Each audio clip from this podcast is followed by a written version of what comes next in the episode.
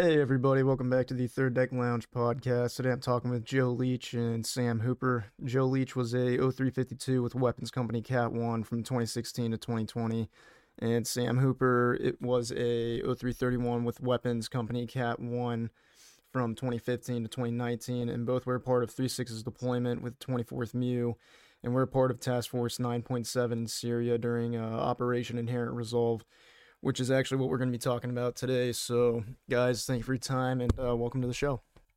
Hey, what's going on? Thanks for having me. Yeah, man. Thanks for having us. Where I kind of want to start it with is uh, where you guys originally from? Joe, you want to go first? Sure. Um, I grew up in Rochester, New York, uh, upstate New York, in between Buffalo and Albany. Uh, graduated high school in 2015. I did like a small stint in the college before joining the Marine Corps in 2016. Uh, I went to boot camp in July of that year. So I'm from Perrysburg, Ohio, which is in a little town outside of uh, Toledo, Ohio, which is in Northwest Ohio. I graduated high school in 2015. Um, left for boot camp like three weeks after that. Um, when you know East Coast, Parris Island, got done with that. Went to three six after SOI. Was a machine gunner. Joe was uh 0352 yeah, did two deployments and got out with the college. Nice. And then, uh, how did you guys yeah, end up? Uh, what What were the reasons why you guys joined uh, the Marine Corps?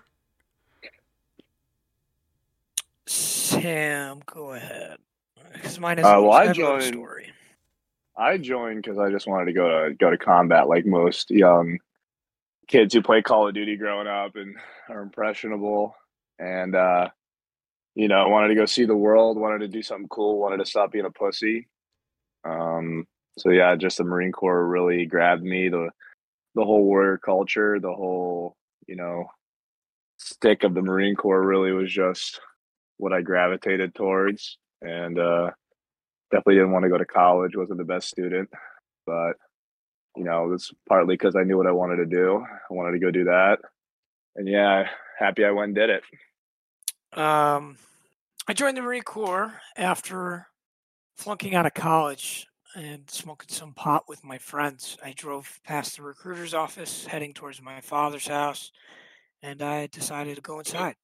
I don't I don't know what drove me to do infantry or why I ended up with 3-6 in like the first place cuz I'm sure if they sold me another job I probably would have done that too. But uh I'm definitely grateful for everything that I went through for it. So, yeah, nice. Just, and then, did you guys hit the fleet together, or did you guys come Sam separately? A little before. Me. Nah, I was um like the second boot drop in the workup. I got in probably what Joe, like six months before you? Maybe no, maybe yeah. a little bit less. Probably maybe four months. Joe was one of the last ones yep. to uh, come before we deployed. Um, yeah, so I was yeah boot machine gunner for about a year of my first enlistment um, with CAAT, yeah, we were with CAAT the majority of the time, or the entire time I was in three six, and yeah, Joe got in. He's in 0352, so we were kind of separate for a little bit, but yeah, they integrated CAAT or heavy guns and and uh, missilemen pretty pretty quickly into the deployment. So he got to see the tail end of it. Got to deal with a little less of the bullshit of being a boot, but you know he got his fair taste. We uh my boot drop kind of kind of got that for a little bit. There was like eight of us that all showed up at once, and then once that happened, and they split the platoons from CAAT One and CAAT Two, instead of just being like uh, heavy guns and anti armor teams. Um, we were already rolling and getting ready to go on deployment, so it wasn't like they had the, all the time on their hands, like they did with the other peer groups, or I guess the other earlier drops. Oh, gotcha. Yeah. And then, so you guys joined and kind of, or you guys came kind of in the middle of the the workup. Sam was well, like early, I, yeah, and I was like late. I was pretty early. Oh, yeah. Gotcha, Joe was gotcha. definitely the last boot drop for sure. I think one of the last, if not the last. Like, and... like I'll say that this. So we hit the fleet. Like my the eight guys that came to me and with me into that boot drop, we hit the fleet in September, and then like that deployment was kicking January of the next year. So, oh, yeah, gotcha. Gotcha. And what were you guys doing for the uh, the workup? How was that? Uh, for the most part, from when I showed up, it was what we went to Virginia for uh, yeah, like a little stint, like a week long. But it was past like the ITX stint. It was past. We just did ship ops from that point. It was like literally one stint in Virginia and then a couple of ship ops, and we were on deployment. And what'd you guys Yeah, do for w- ship? Oh, sorry, what were you saying? Ship No, ops fine. just like we basically practiced going on the ship. It was like a week Yeah. long where you'd hop on ship and pretend you were a marine on ship, which I mean you don't really do much. Oh, gotcha. yeah, and um, we went the earlier jobs. We didn't do uh, I like traditional ITX since we were going on a MEU type deal. We did WTI, which is where you go to Yuma instead of uh, 29 Palms. We did a little bit, but I think we did like two weeks in 29 Palms, but most of it was spent in Yuma, Arizona.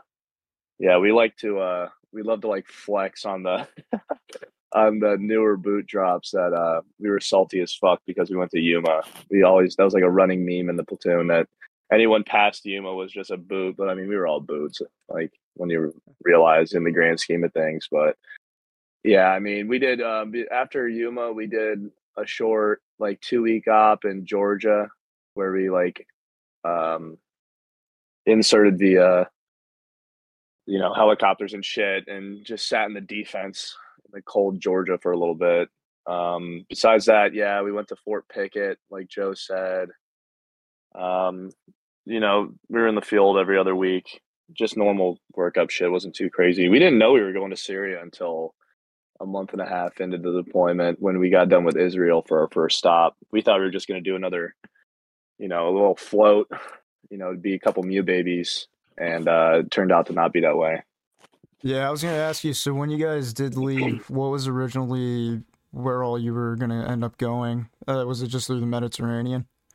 Yeah, we were hitting the med. Um, it was a Westpac. I'm not too sure, but It uh, should have been Israel, Greece, like Spain. They went to Africa on the Yeah. That's what the rest of them you did after we got off. Since Yeah, we can- like a task force. We departed from the unit. It was a combination of our unit and other units. we completely detached from the MEU after we got the word we were going to Syria. So our first stop was in Israel, uh, Haifa, where we got a little bit of libo and also trained with the IDF. How long were we out there, Joe? The whole time Three was like weeks? 10, 10 days. Ten days. That's 10 sick, days though. Out in the field with the IDF, yeah. Yeah, we were in the field for ten days, but then we got some. Then we got some libo at the end too. Was that close to like the? Uh, well, actually, no. Israel's pretty small. So, so were you guys able to go and check out like some pretty cool spots or anything? Or yeah, a couple guys went to Jerusalem. Yeah, Yeah, that's sick. trip. Yeah, a couple guys got to got to go see the Wailing Wall. Got to go see Jesus's tomb. You can get rocks thrown at him and shit, and yelled at for being American, oh, really? which probably a pretty cool experience. Yeah, I think a few of them did when they saw that they were rolling up in a bus. Some guys Really? got pel- got hit with rocks and told them to get out of there, but Huh, I thought it nothing was. too crazy. I thought they were pretty friendly towards Americans. I don't know. Maybe on that side, when you get that close to the such a sacred ground, I don't know. Maybe they don't like it too much, but I don't know. That's usually how it goes sometimes over there. But yeah, after Israel, uh, we got the word in Israel from our gunny.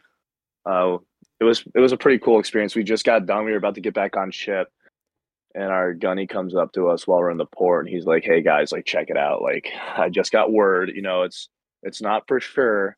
It's like a ninety percent thing right now, but we're about to go do some hood rat shit in Syria, and you know, we were absolutely fucking pumped. Obviously, like we just got told Santa was real or something like that, and we fucking get back on ship, have a little like we had no idea what the hell was coming our way. Um, just really anticipating going to do what we were training for, and um, you know, it was an interesting experience, but it wasn't what we thought it was going to be for sure. Yeah, I was gonna ask you what you guys were feeling uh, So when when that happened. When they told you. I, I I got a good point for this because like that's when when Gunny did that. Like, well, you know Gunny Black, and I'm sure you've talked to him about him before on your podcast. But like that's when it kicked in. That's like when he went from like, all right, we can go on this booze cruise and hit libo ports to all right, we're gonna like actually go do our jobs, and we don't know what we're gonna expect, and we might actually lose some people. So it went from like the booze cruise to by the time Locking we in in. Kuwait, we didn't fucking sleep, man. Like it was like Yeah. 14 we days straight. And what were you guys yeah, we doing? Uh, uh, in Kuwait. Well, sir. So first we went from Israel to Greece. We linked up with the Arty. So our tasks in um, we should establish this. Yes. So it doesn't get confused. Our task in uh, Syria was to protect uh, Fox Battery, um, which was some Arty guys that was on our MEU. That was our whole purpose because you know Arty Pogues. I mean, they're they're some great dudes, man. I love Arty guys they can't really, you know, work machine guns too well. I mean, I saw that firsthand out there, and they, you know, they did the best they could, but they definitely needed some grunts out there to make sure that they weren't, you know, unsafe in the defense and in their uh, formations. So, you know, our task was to go out there and protect them the entire time. And originally, it was just one CAAT platoon that was going to go out there and do it, uh, CAAT One. But you know, as it developed, we found out CAAT 2 was also coming out and Snipers was coming out with us. So we kind of uh, gathered a little group as time went on. Um, but so we got done with Israel, got back on the ship. They took us over to Greece. We literally, I mean, when we got to Greece, we were fucking hanging out, dude. We were like getting drunk and shit on base. It was the, it was the last hurrah. Yeah, it was the last like, man, we get this is like our last little party. We had a buddy turn 21, so we were drinking and got it. I mean, our our staff NCOs bought us beer and shit. It was it was a fucking good time. We were obviously PTing and shit, but like once we got to Kuwait, that's when shit really kicked off. And so we flew from Greece to Kuwait. We went to uh, Buehring uh, first, and yeah, we were just doing a lot of convoy ops, man. You know, fucking out in the field shooting the Marge, shooting jabs. I don't think we shot a Sabre out there because we weren't even going to take the Sabre system. Um, There's a lot of like live fire, yeah, tons of convoy ops because we originally thought we were going to go out there and do um, like it was going to be one platoon.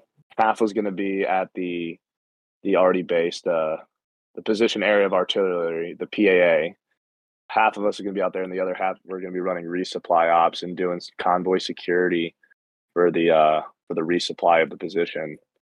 And you know it turned out CAAT 2 uh, was going to be doing the the route reconnaissance well not really the route reconnaissance just the convoy security and uh, the resupplies. And we were going to be uh, out at the PAA the entire time. And that's how it ended up too.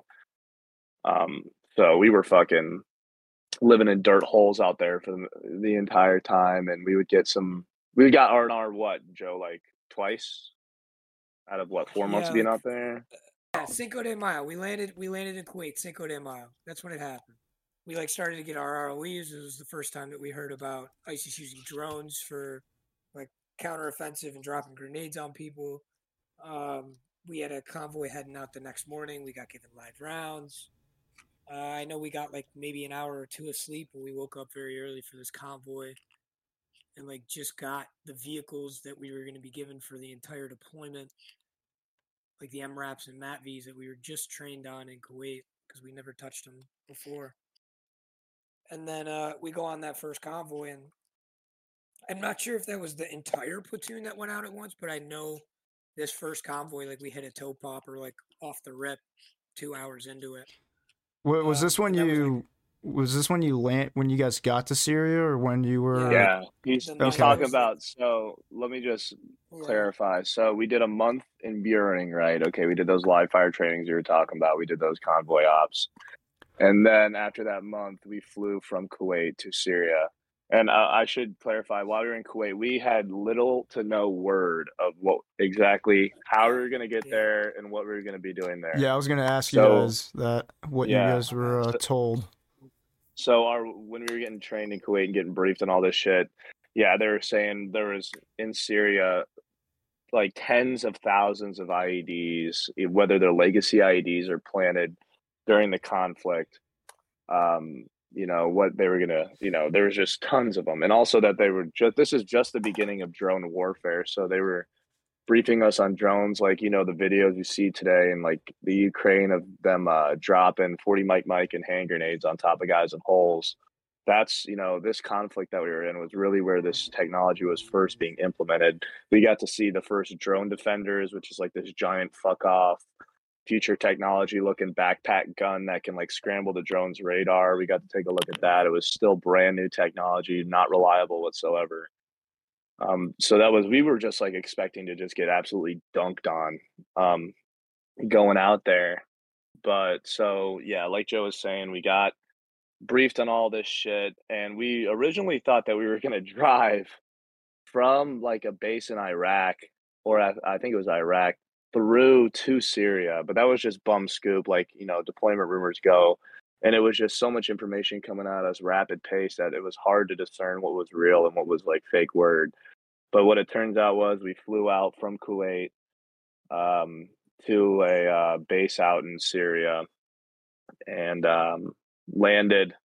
Like Joe was saying, we got our live rounds. We got our initial brief when we got there. I remember when we first got there, when we landed. I mean, it was I think on the on the on the way in in the bird, we I think we were taking some form of fire from the ground because they were popping flares like crazy. Uh, we never really got clarified on that coming in. Uh, completely dark. I just remember getting off the bird and like the way it smelled. It was just such a bizarre and real and like surreal um experience to just like when we put your boots first on the ground, stepping off the plane, you're like, wow, like we're really in a combat zone. We're really in, you know, we could get seriously injured or killed out here. Like we don't know what's in store for us. We just kind of got to roll with the punches. But, you know, we were thrust into a tent, given a brief that we didn't understand, put into tents with live ammunition. We loaded our magazines. We uh, got a couple hours of sleep. The, last AC we were going to be feeling for uh, who knows how long initially and um, then we were put in convoys with who did we rip out? I think it was. Uh, I think it was. Uh, fuck. I think it was like seventh. Was it seventh? It was a California. It was either seventh or fifth. Cause yeah, I think it was one seven. So uh, we ripped out one seven, and you know the one seven guys. Uh, I remember mm-hmm. their CAAT platoon was super disgruntled when we were there. Their convoy commander was a dickhead, giving us our brief like he uh like he didn't want to be there, and we were just like, "Damn, these guys are not having a good time." But they were only there uh, for like what a month, yeah, right, before we showed up. Yeah, they were. Yeah, so they were the first ones there uh, from uh, a detachment from the Marine Corps, and those are the guys that built most of the bases that we were uh, with. So those guys were grinding out there for a month with uh, engineers, build it like filling sandbags and fucking establishing two bases in Syria um, that were going to be used as logistics bases and just home bases that were kind of away from you know the front, as you could say. Um, us at the PAA, we were going to be positioned at the most forward artillery position in the entire country uh, away from a few bases. And what we were going to be doing there was we were going to be shooting and moving. So we were going to be initially set up um, at a position uh, so that Arty could do their fires on whatever mission they had to do, stay there for a few days, maybe even a week or two, pick up, move to a new position, rinse, repeat uh, until the deployment ended. Didn't end up being like that. It was like that for a little bit um, until we uh, did our initial push onto Raqqa uh, for the YPG, um, which is where that we set up a position area of artillery that lasted about two and a half months stationary and just doing consecutive fires uh, for a long period of time on one position because it was such a critical position. Yeah, a lot of people not don't know about like the conflict that happened over there. They don't really know uh, for good reason, I guess, because it was kind of like a proxy war. We could get a little bit more into like the specifics of the whole skirmish between the Kurdish and the um, you know and Assad's forces and ISIS. Yeah, and uh, we could get into that later on, which is it's a little complicated, but yeah, that, that whole um, situation kind of started back in 2014 and became just a huge yeah. mess of all these different factions, kind of all fighting for power in uh, Syria. Basically, exactly. to sum it up. Exactly, 100. percent um, so when back to ripping these guys out, so we ripped these dudes out, and I remember rolling up. We took like a six-hour convoy in that initial convoy that we were talking about when we first landed, and um, we got to this position. I remember seeing the artillerymen in their in their uh, firing lines. Dude, like these guys were fucking shooting already with no kit on, green on green, ripped camis, just fucking covered in dust. Like, these guys have been slinging rounds for like basically a month straight.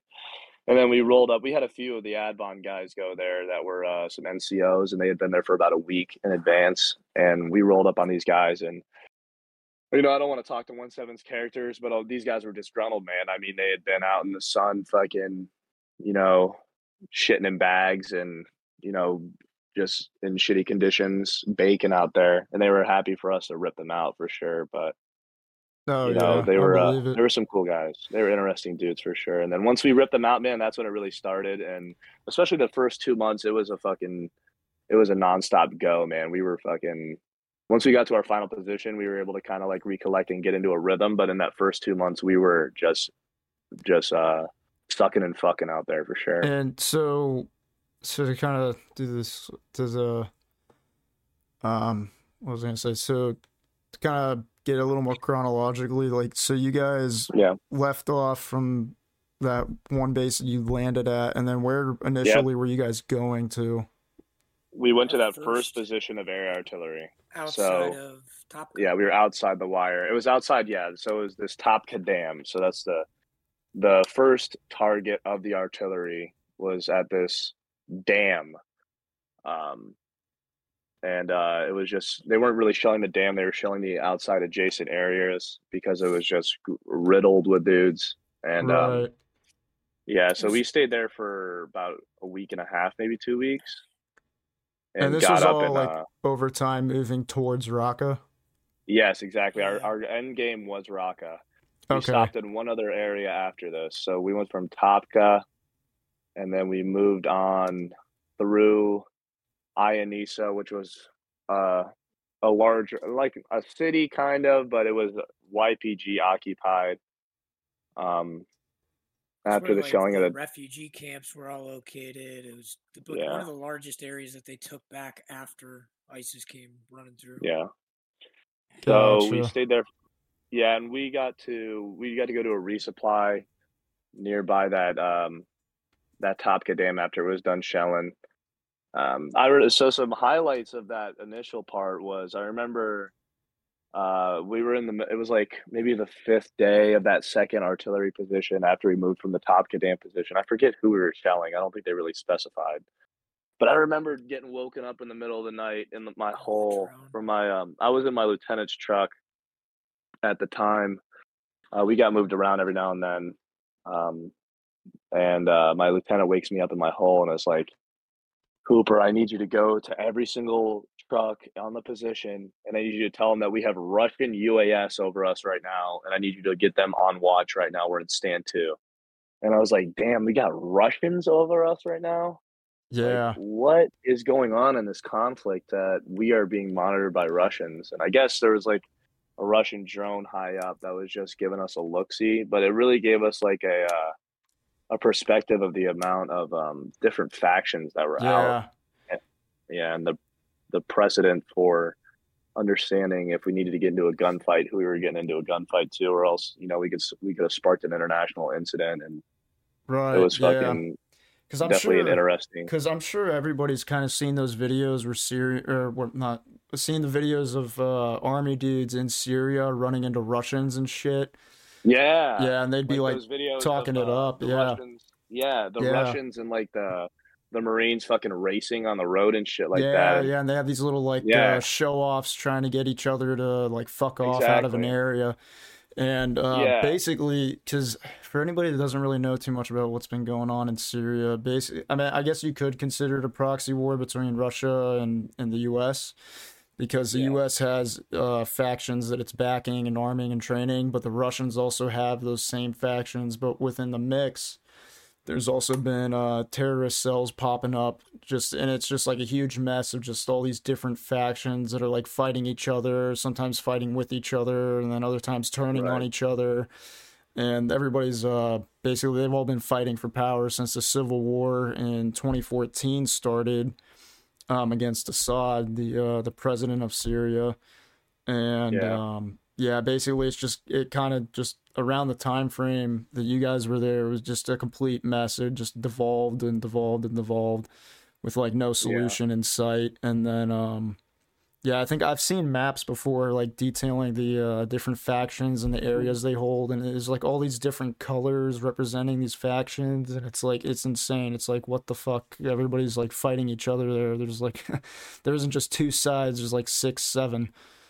Absolutely, yeah. And the best way I like to describe it to people it was like, so Russia was backing Al Assad, and they were on the north of, let's say, Raqqa, okay, and then the U.S. was backing the Yiddish Peshmerga, the YPG, and the YPJ, who are Kurdish freedom fighters, anti-fascists, communist in origin, if believe it or not, and um, we were supporting them, and ISIS was just in the middle of this, and we were both trying to get rid of them uh, but not trying to interfere with the others. But we also didn't want the others there. I think that's the best way. Yeah. And there was obviously other, um, I uh, you know not necessarily ISIS. Um, they were definitely the most prominent, but there was other you know terrorist factions that were in the and this in the was, mix of everything.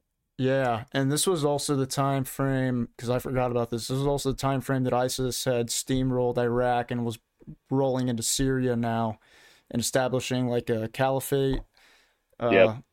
Like and yeah, that I remember that's when they started getting a lot more involved in Syria to like and Iraq to get rid of these motherfuckers and uh, kind of get it back to what it where it was to begin with.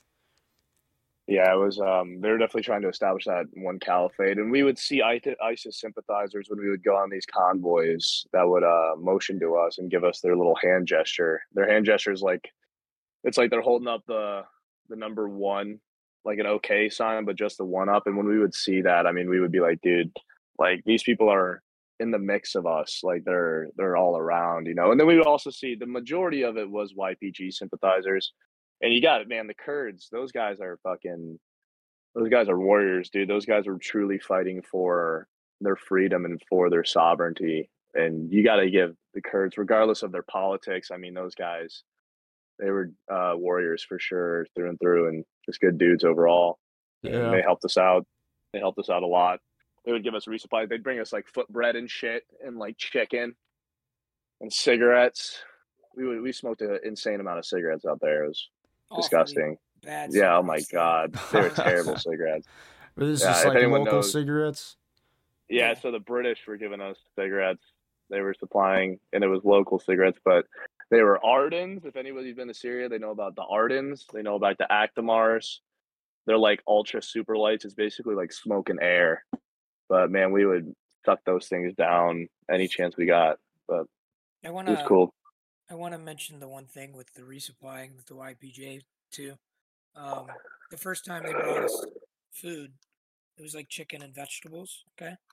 Oh yeah like the whole entire it's probably been like a few weeks by now that we've all been sitting in the desert, shitting in wag bags, sleeping in holes, eating MREs, and they bring us it's like chicken and fries and vegetables, and we all stuff our faces and eat this stuff.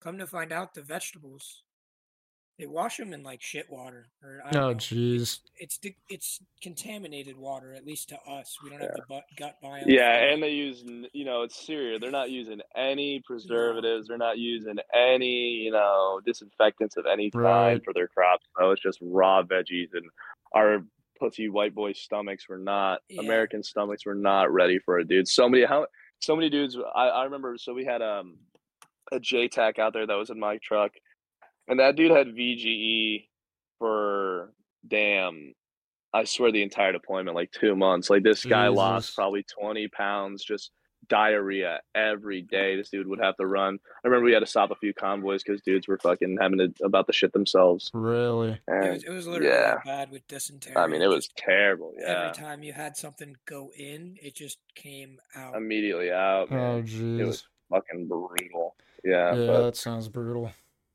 Well, now okay, we all so, have fire and guts. Yeah, now we have Tupperware bowls for stomachs.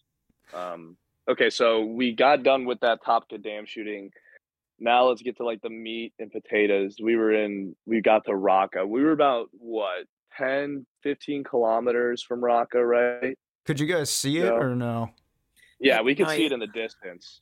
We could see in the distance. We could see the smoke bellowing from you know the the yeah. out uh, buildings. It, it was it was within sight. It wasn't anywhere to where it would take less than 30 minutes to get to us though. Right. Um, but we could see. I mean, we could see all the fires that were hitting, and um, and it was an ISIS so we get- stronghold, right? At the time. yeah, I mean, I- Raqqa was the centerpiece of ISIS. It was the biggest ISIS stronghold. Think of it as New York to ISIS. You know, like right, yeah. It um, was the ISIS and- capital. Gotcha. Right. And we, yeah, so we were a part when we got there, we started our initial fires, and these arty dudes were, I mean, these guys were doing, when they weren't shooting illum, which was a minute, like uh, what they were doing the majority of the time, and they, they were doing, um, they were shooting shake and bakes, fucking HE, HERP, rocket, rocket assisted HE. Was all 155 shells. five.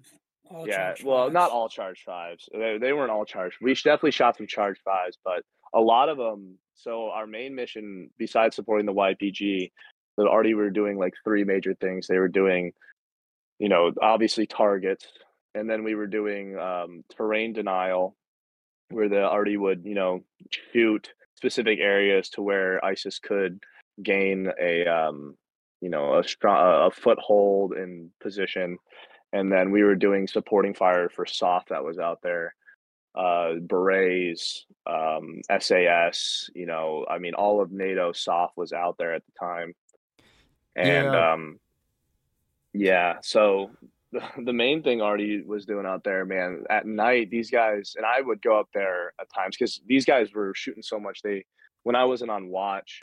I would go up there and help these guys shoot as much as I could, just because it was fun. The arty guys were really cool. It was a different like uh, world, you know, another tool in the toolbox type shit.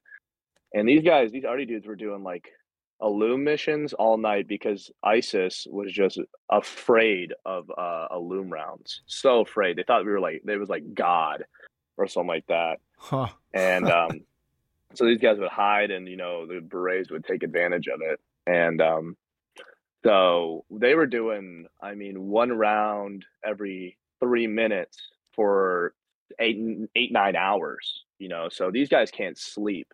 Right. Um, they were sleeping through charge three, charge four shellings, and you know, I know a lot of arty guys that got severe TBI, bloody noses, bloody ears. They yeah, didn't just have, constant we- rounds. yeah, no Peltors out there at the Oh time jeez. no No. electronic ear pro No. whatsoever just you know little fucking cigarette butts and uh the the cheap little orange ones that we would get So all you guys Um, were uh basically like discount artillery dudes. i mean the major the guys who wanted to do it i was definitely i think I, I remember I heard in the beginning of deployment, they're like, if you're an infantry guy and you go out there and you shoot a thousand rounds, you get a NAM. And I'm like, dude, it's fun. Why not? Like, fuck it. I'm going to go up there. I'll sleep with these dudes. I don't care, man. Like, I'll fucking go up there and sling lead with these guys. These guys are really cool. It's actually doing something too. Can you so- talk about the firing of your first round, Sam? Oh, getting the uh getting your cherry pop. Oh yeah, Yeah. isn't there a whole little thing to that? The it's like Yeah. the firing cap and and everything. Yeah, so you got to do every single position. There's five positions on the gun. Uh, you got to be the one man who who slings the round onto the tray. You got to do the two man, who I believe is the man who uh, you know runs the pole and puts the round into the bat into the uh, chamber. You don't do the three man's job. He's the most important. He's the guy who puts the charges into the uh, into the chamber itself, and that's a very um, you know not not only dangerous job but also important job because if you get The charge wrong, you could hit yeah. friendly. Yeah, and then the four man, um, what he did, but the fifth man's the guy who pulls the string, and after you do that, you gotta take a shot of the swab water. Oh, the swab. That's what he does. The dude who swabs Yeah. it is the the four man. You take a shot of the swab water, which is just carbon from the gun, Oh jeez. and then um, and then the arty dudes just basically go to town on you and just kind of kick your ass for a little bit. But it's all good fun, obviously. We're not Yeah. talking hazing here. It's something know, that happened to all of them. It was one of the things Of that course. you know happens on the And it was first an time honor. you pull your arm. Right. Yeah. Yeah, no, that's sweet. That's fucking cool. You know what's Yeah. crazy too? Uh, anybody that's listening to this, after you listen to this podcast, you should go and listen to the Eddie Eddie Gallagher story, um, from the Sean Ryan show because, uh, the the I think while you guys were there, his whole story was playing out too. He was in in Raqqa, because I remember No him. shit, I didn't yeah, know that. Yeah. yeah, he was there. Damn. That whole thing was. And he was uh, a SOF dude. yeah, he was the Navy SEAL that got accused of uh, m- Oh, like yeah. murdering the uh, the Yeah. teenager there, Right, I and uh, had the whole the whole court thing, everything. Yeah. But uh, yeah, Trump, he talks Trump about dismissed him or something. Yeah, right? yeah, his lawyer got him out of it. But um, yeah, yeah, he talks about how like they were in the city with all these Syrians and shit, and they were uh, like all the things they were running around and doing. So that was all happening at the same time. So That's it's kind of a cool story to hear, actually. Dude, funny you say that. So one of the coolest things we did out there was um, we did a route reconnaissance with um, some team guys.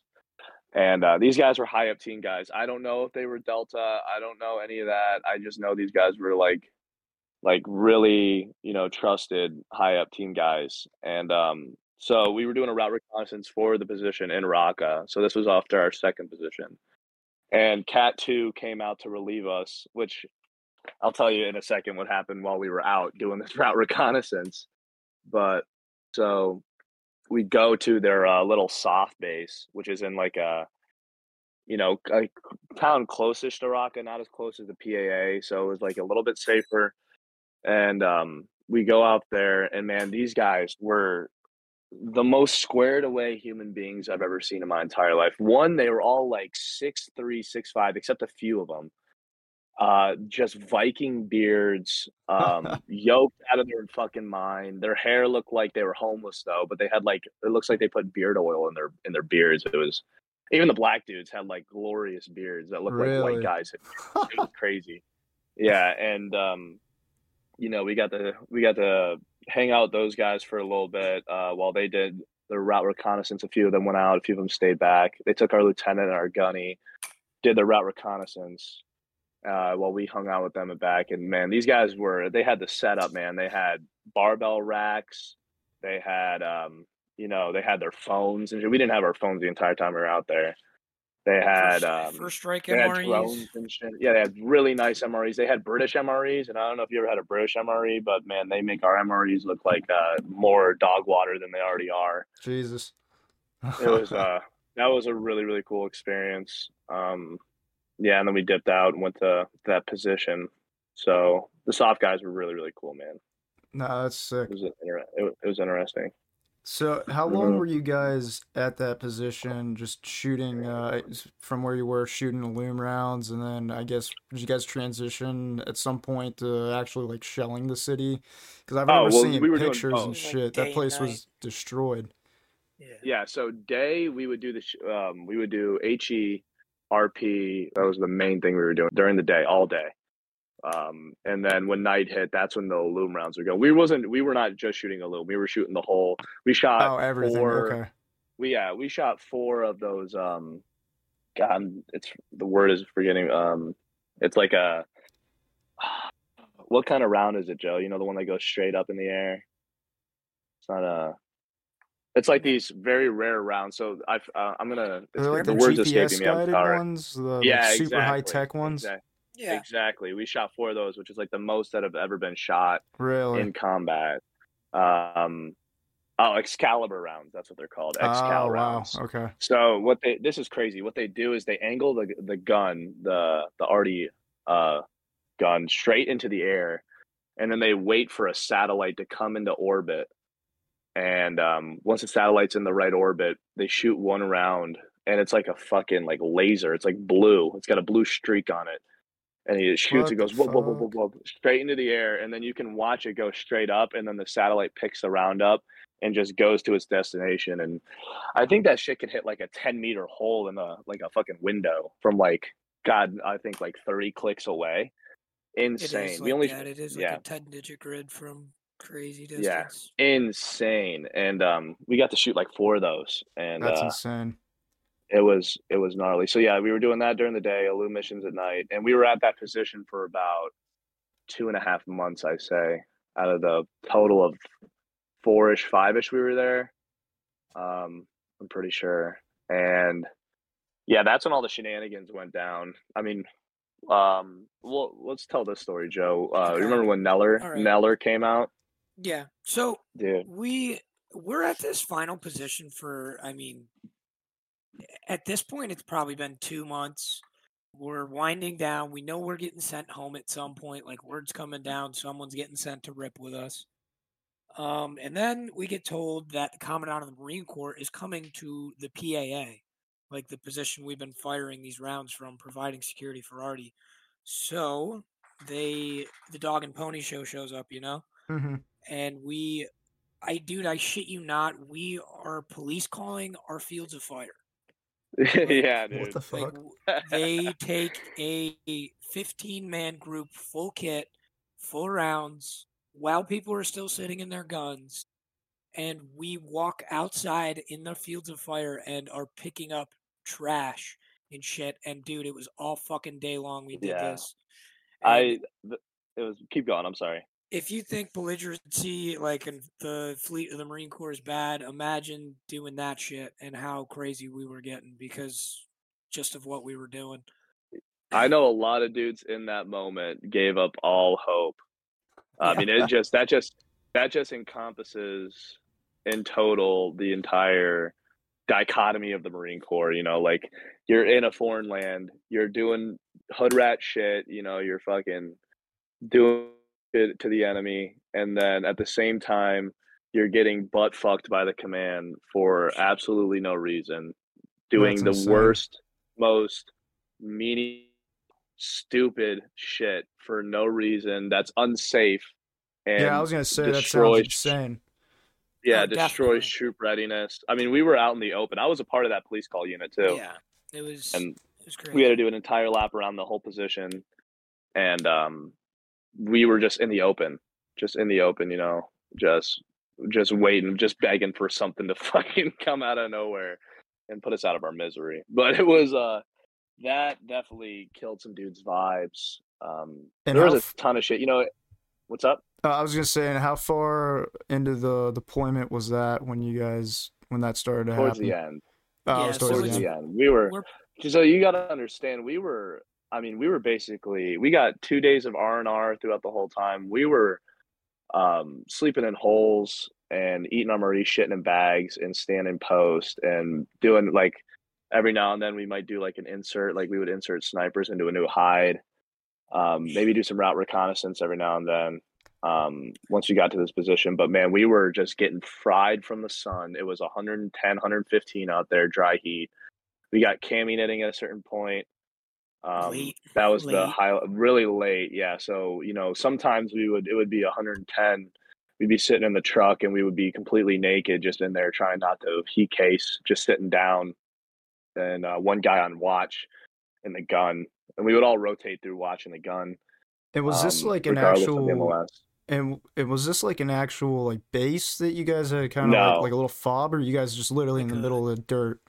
Like a think about- base. yeah Oh, think hasty. about it Okay. as a as a uh, base that's about two football, football fields long uh, with a the engineers when we first got there built us some uh, little berms in front of our guns so we'd have a little bit of defilade uh, to protect ourselves so we weren't just exposed the truck wasn't exposed and uh, there was uh, what eight positions for the gun trucks joe Yep. Alpha one through four, and then Bravo one through four, and then the Arty guys at the forefront at the twelve o'clock. Think of it like a clock.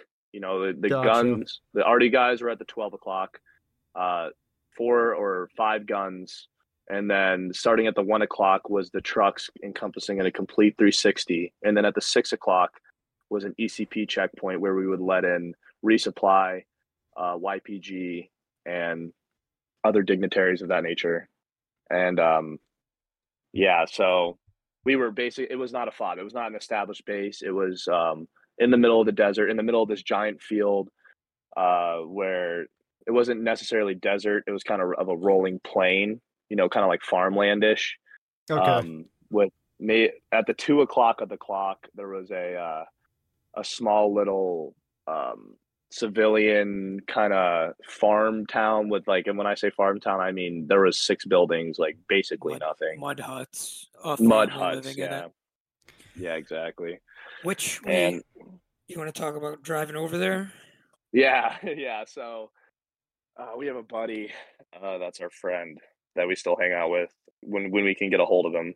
and um, he does some. He's a interesting character, and we had to go over there when we first got to the position. We had to clear out those that little town, right? We had to make sure it was all safe and we didn't have any ISIS sympathizers or these. Just we had to make sure these people were not going to try and kill us, and we sent two trucks over there, and um, yeah, one this they two of them dismounted and they were clearing out, and our lieutenant was having a conversation with our terp with uh, one of the families, and out of nowhere, uh, a vehicle started coming towards our position or their position when they were out there, and it, it was unidentified. We had no idea what it was, and um, our buddy is just like, you, you, guys, you see this like vehicle coming towards us, and they're like, yeah, man, like everyone's condition one, and they're just like, they're just like, uh, dude, should I shoot a red star at it?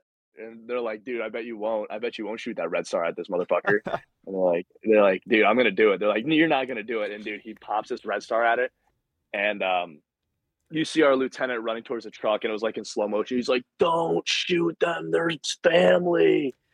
And dude, they were about 30 meters away from uh killing a like I think there was like a mom, dad, and like two kids in the back. Oh jeez. And yeah, dude. So I real quick, when we went to that SOF base, CAAT Two was uh watching our position, right? And um dude, uh they were covering our positions with the truck and um out of nowhere we were probably like uh I'd say like three miles from Tabqa maybe and this vehicle comes careening, busting through our ECP. Okay, and it was going like 60 miles an hour, like total dead to rights. It crossed our kill zone, crossed our uh our red chem light, blew the ECP. Nobody opened fire on it, and there was a gun truck our buddy was sitting in, and he was reading a fucking book on watch. Oh my god! And on a Mark 19, and could have just lit this truck up and just destroyed it, and it would have been the only uh, like firing of direct fire. Well, I guess Mark 19 is technically not indirect. It's not technically direct fire, but you know, like firing to kill in in immediate sight in the entire deployment. The car busts through the ECP, goes directly into the center of our uh, of our position, and stops. The arty guys come out of their uh, out of their little dens and are surrounding this truck, and it was another family, bro. Oh, they just uh, gotten lost. No idea. They just got lost and blew our. Thought ECP. it was a good idea. yeah, that's insane. Thought it was a good idea to just bust through, and we turned him around and went through. And we always joke about it with that guy that if he wasn't reading that book at that time, he would have just slaughtered it like an entire family and I been mean, just the saltiest dude of all time. Oh, yeah, I mean, double... like couldn't blame him though, but at the same time, yeah, it's like Jesus Christ, thank God yeah, he didn't. Exactly. It, you know, exactly. It's like you know, you don't, you wouldn't want that to see happen, but it's like, damn man, you were almost that dude, and I don't know how you would have taken it after. Yeah, I mean, yeah, at the moment, like I think anybody would have pulled the trigger because uh, my oh, my next thought would have been, uh, they're about to explode. Exactly, dude. It must have been a really good book he was locked in on, or else, you know, I don't, I don't know. That family might be vaporized right now. Yeah. Well, that that like that points to the um, complacency that we were in at that point in the deployment.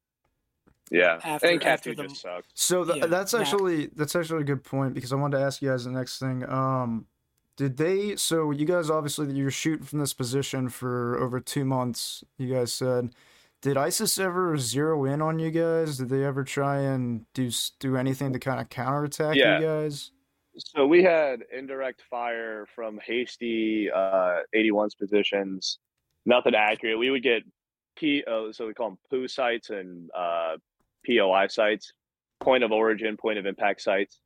Um, from the already already has their own radar. So if they if we ever get any like artillery shot at us or any type of fire indirect fire weapon, we could uh, find that grid from the point of origin and center on from the arty and shoot back at them uh, with the artillery.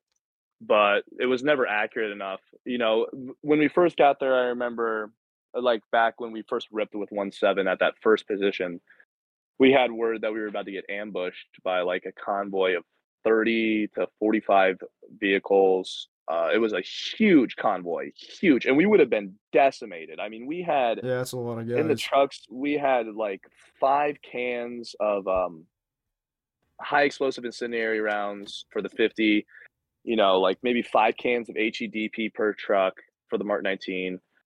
And um, we were like spread thin too at that. Point. We point. were very spread thin. You know, we had a lot of dudes. We had a lot of maybe five five six because there was like an influx of guys because we were ripping out one seven.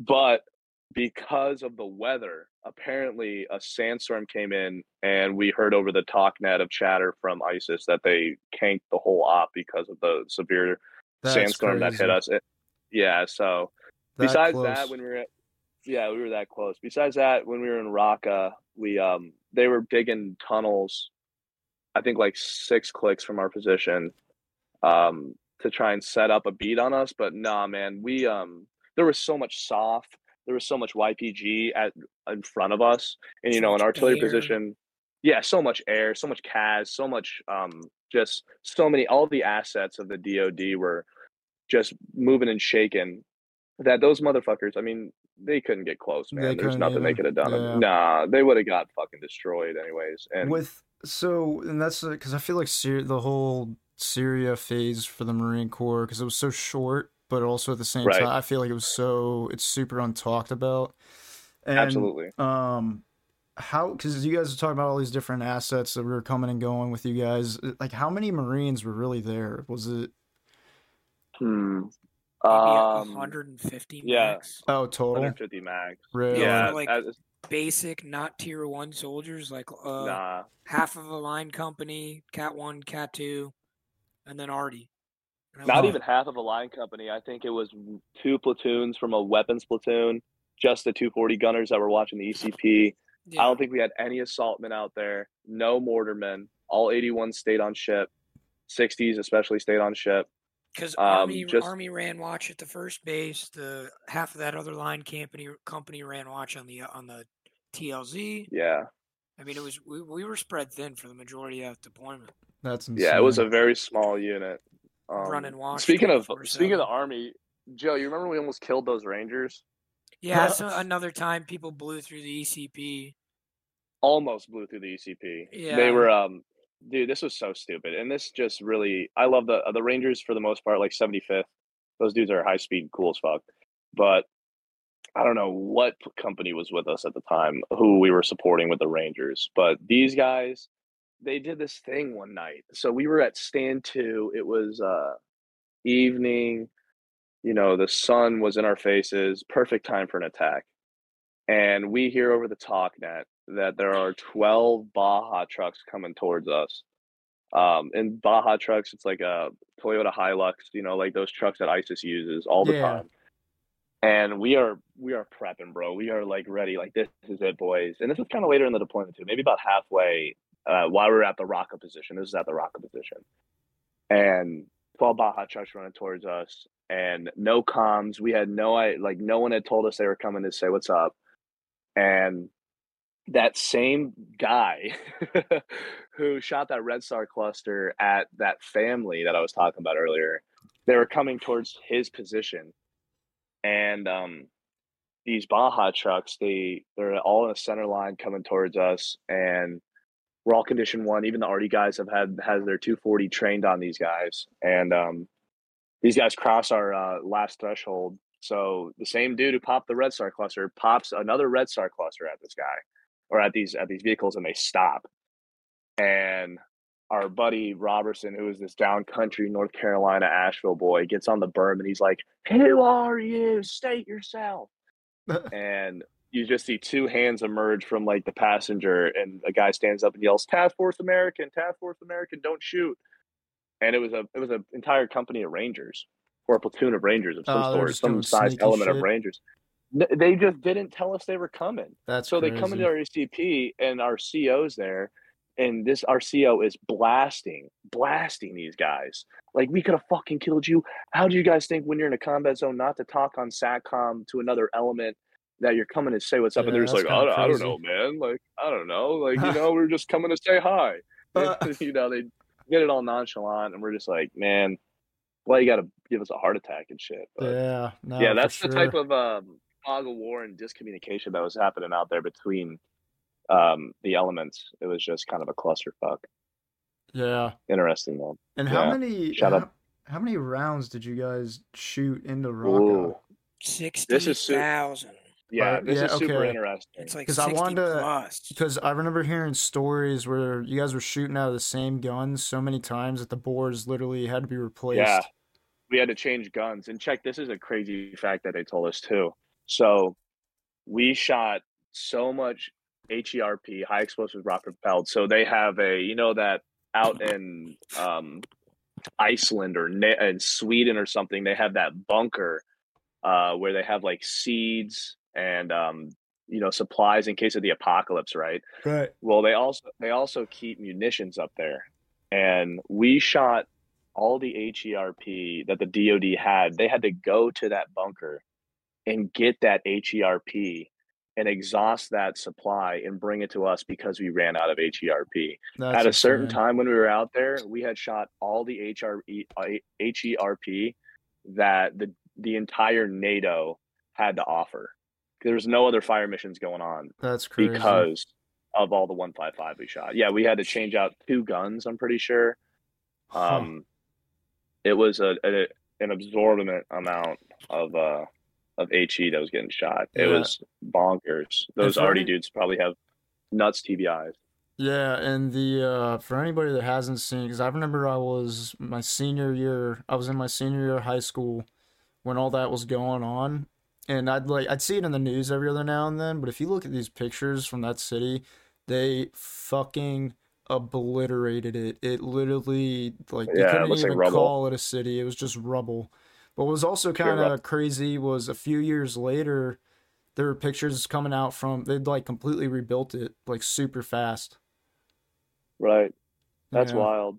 Yeah, I don't know is- how the hell they managed to pull that off. I have no idea. Yeah, that but yeah, that uh, whole conflict was just insane. I mean, they it was literally just like a a testing ground for new weapons for multiple different countries um, during the time we were there, yeah. and it was just very interesting to be a part of for sure.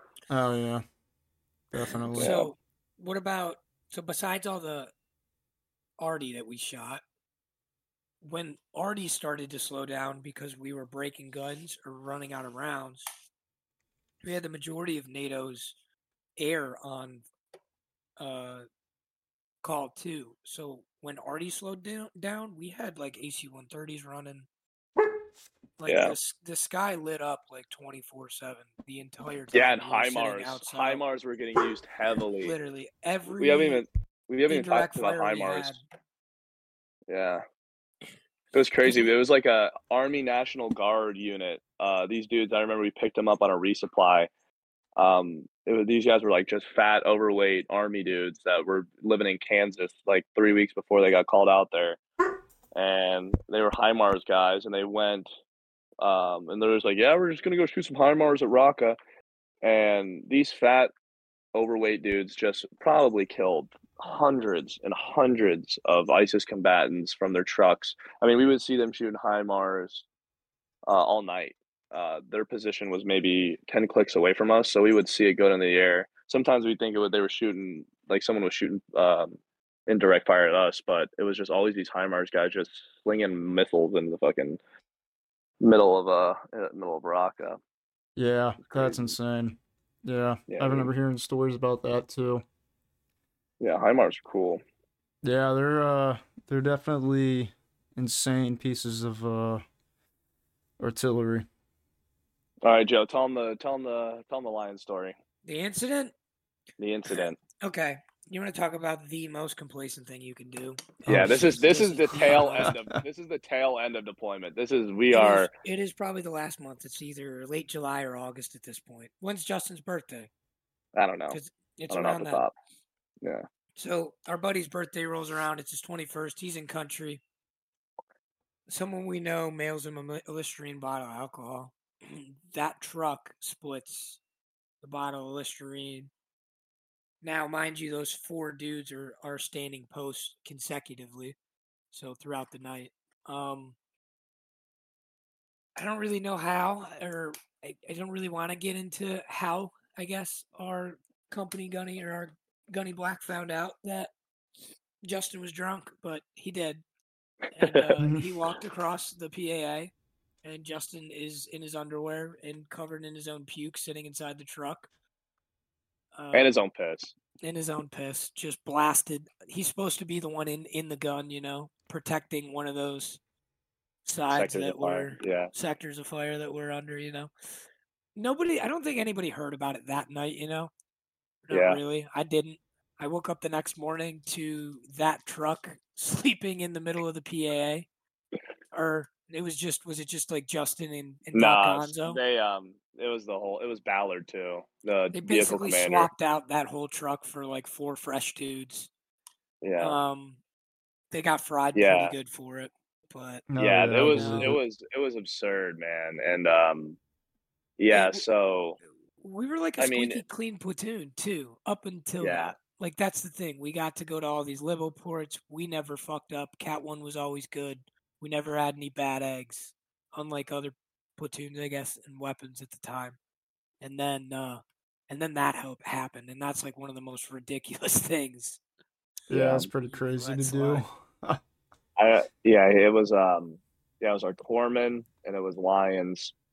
No one was on the gun, and I remember Lyons didn't even remember. And we all love Justin, by the way. He's like one of our very close friends. We have no he was so remorseful of this after it happened. He went to every position after. He's like, guys, I'm sorry. I could have killed you. Like, I'm so sorry. Like, we're like, was... bro, whatever. Like, no, nothing happened. No harm, no foul. Like, but he got fried, bumped down to a PFC, obviously. Gonzo, yeah. our, our corpsman, he got NJP too. He got bumped down. And the, the vehicle commander, he, he didn't even drink, I don't think. And, um, he also got in trouble too. He got a company level NJP, yeah. so he got rank taken. Yeah, and, um, definitely gonna have guy... to pay the consequences for that one.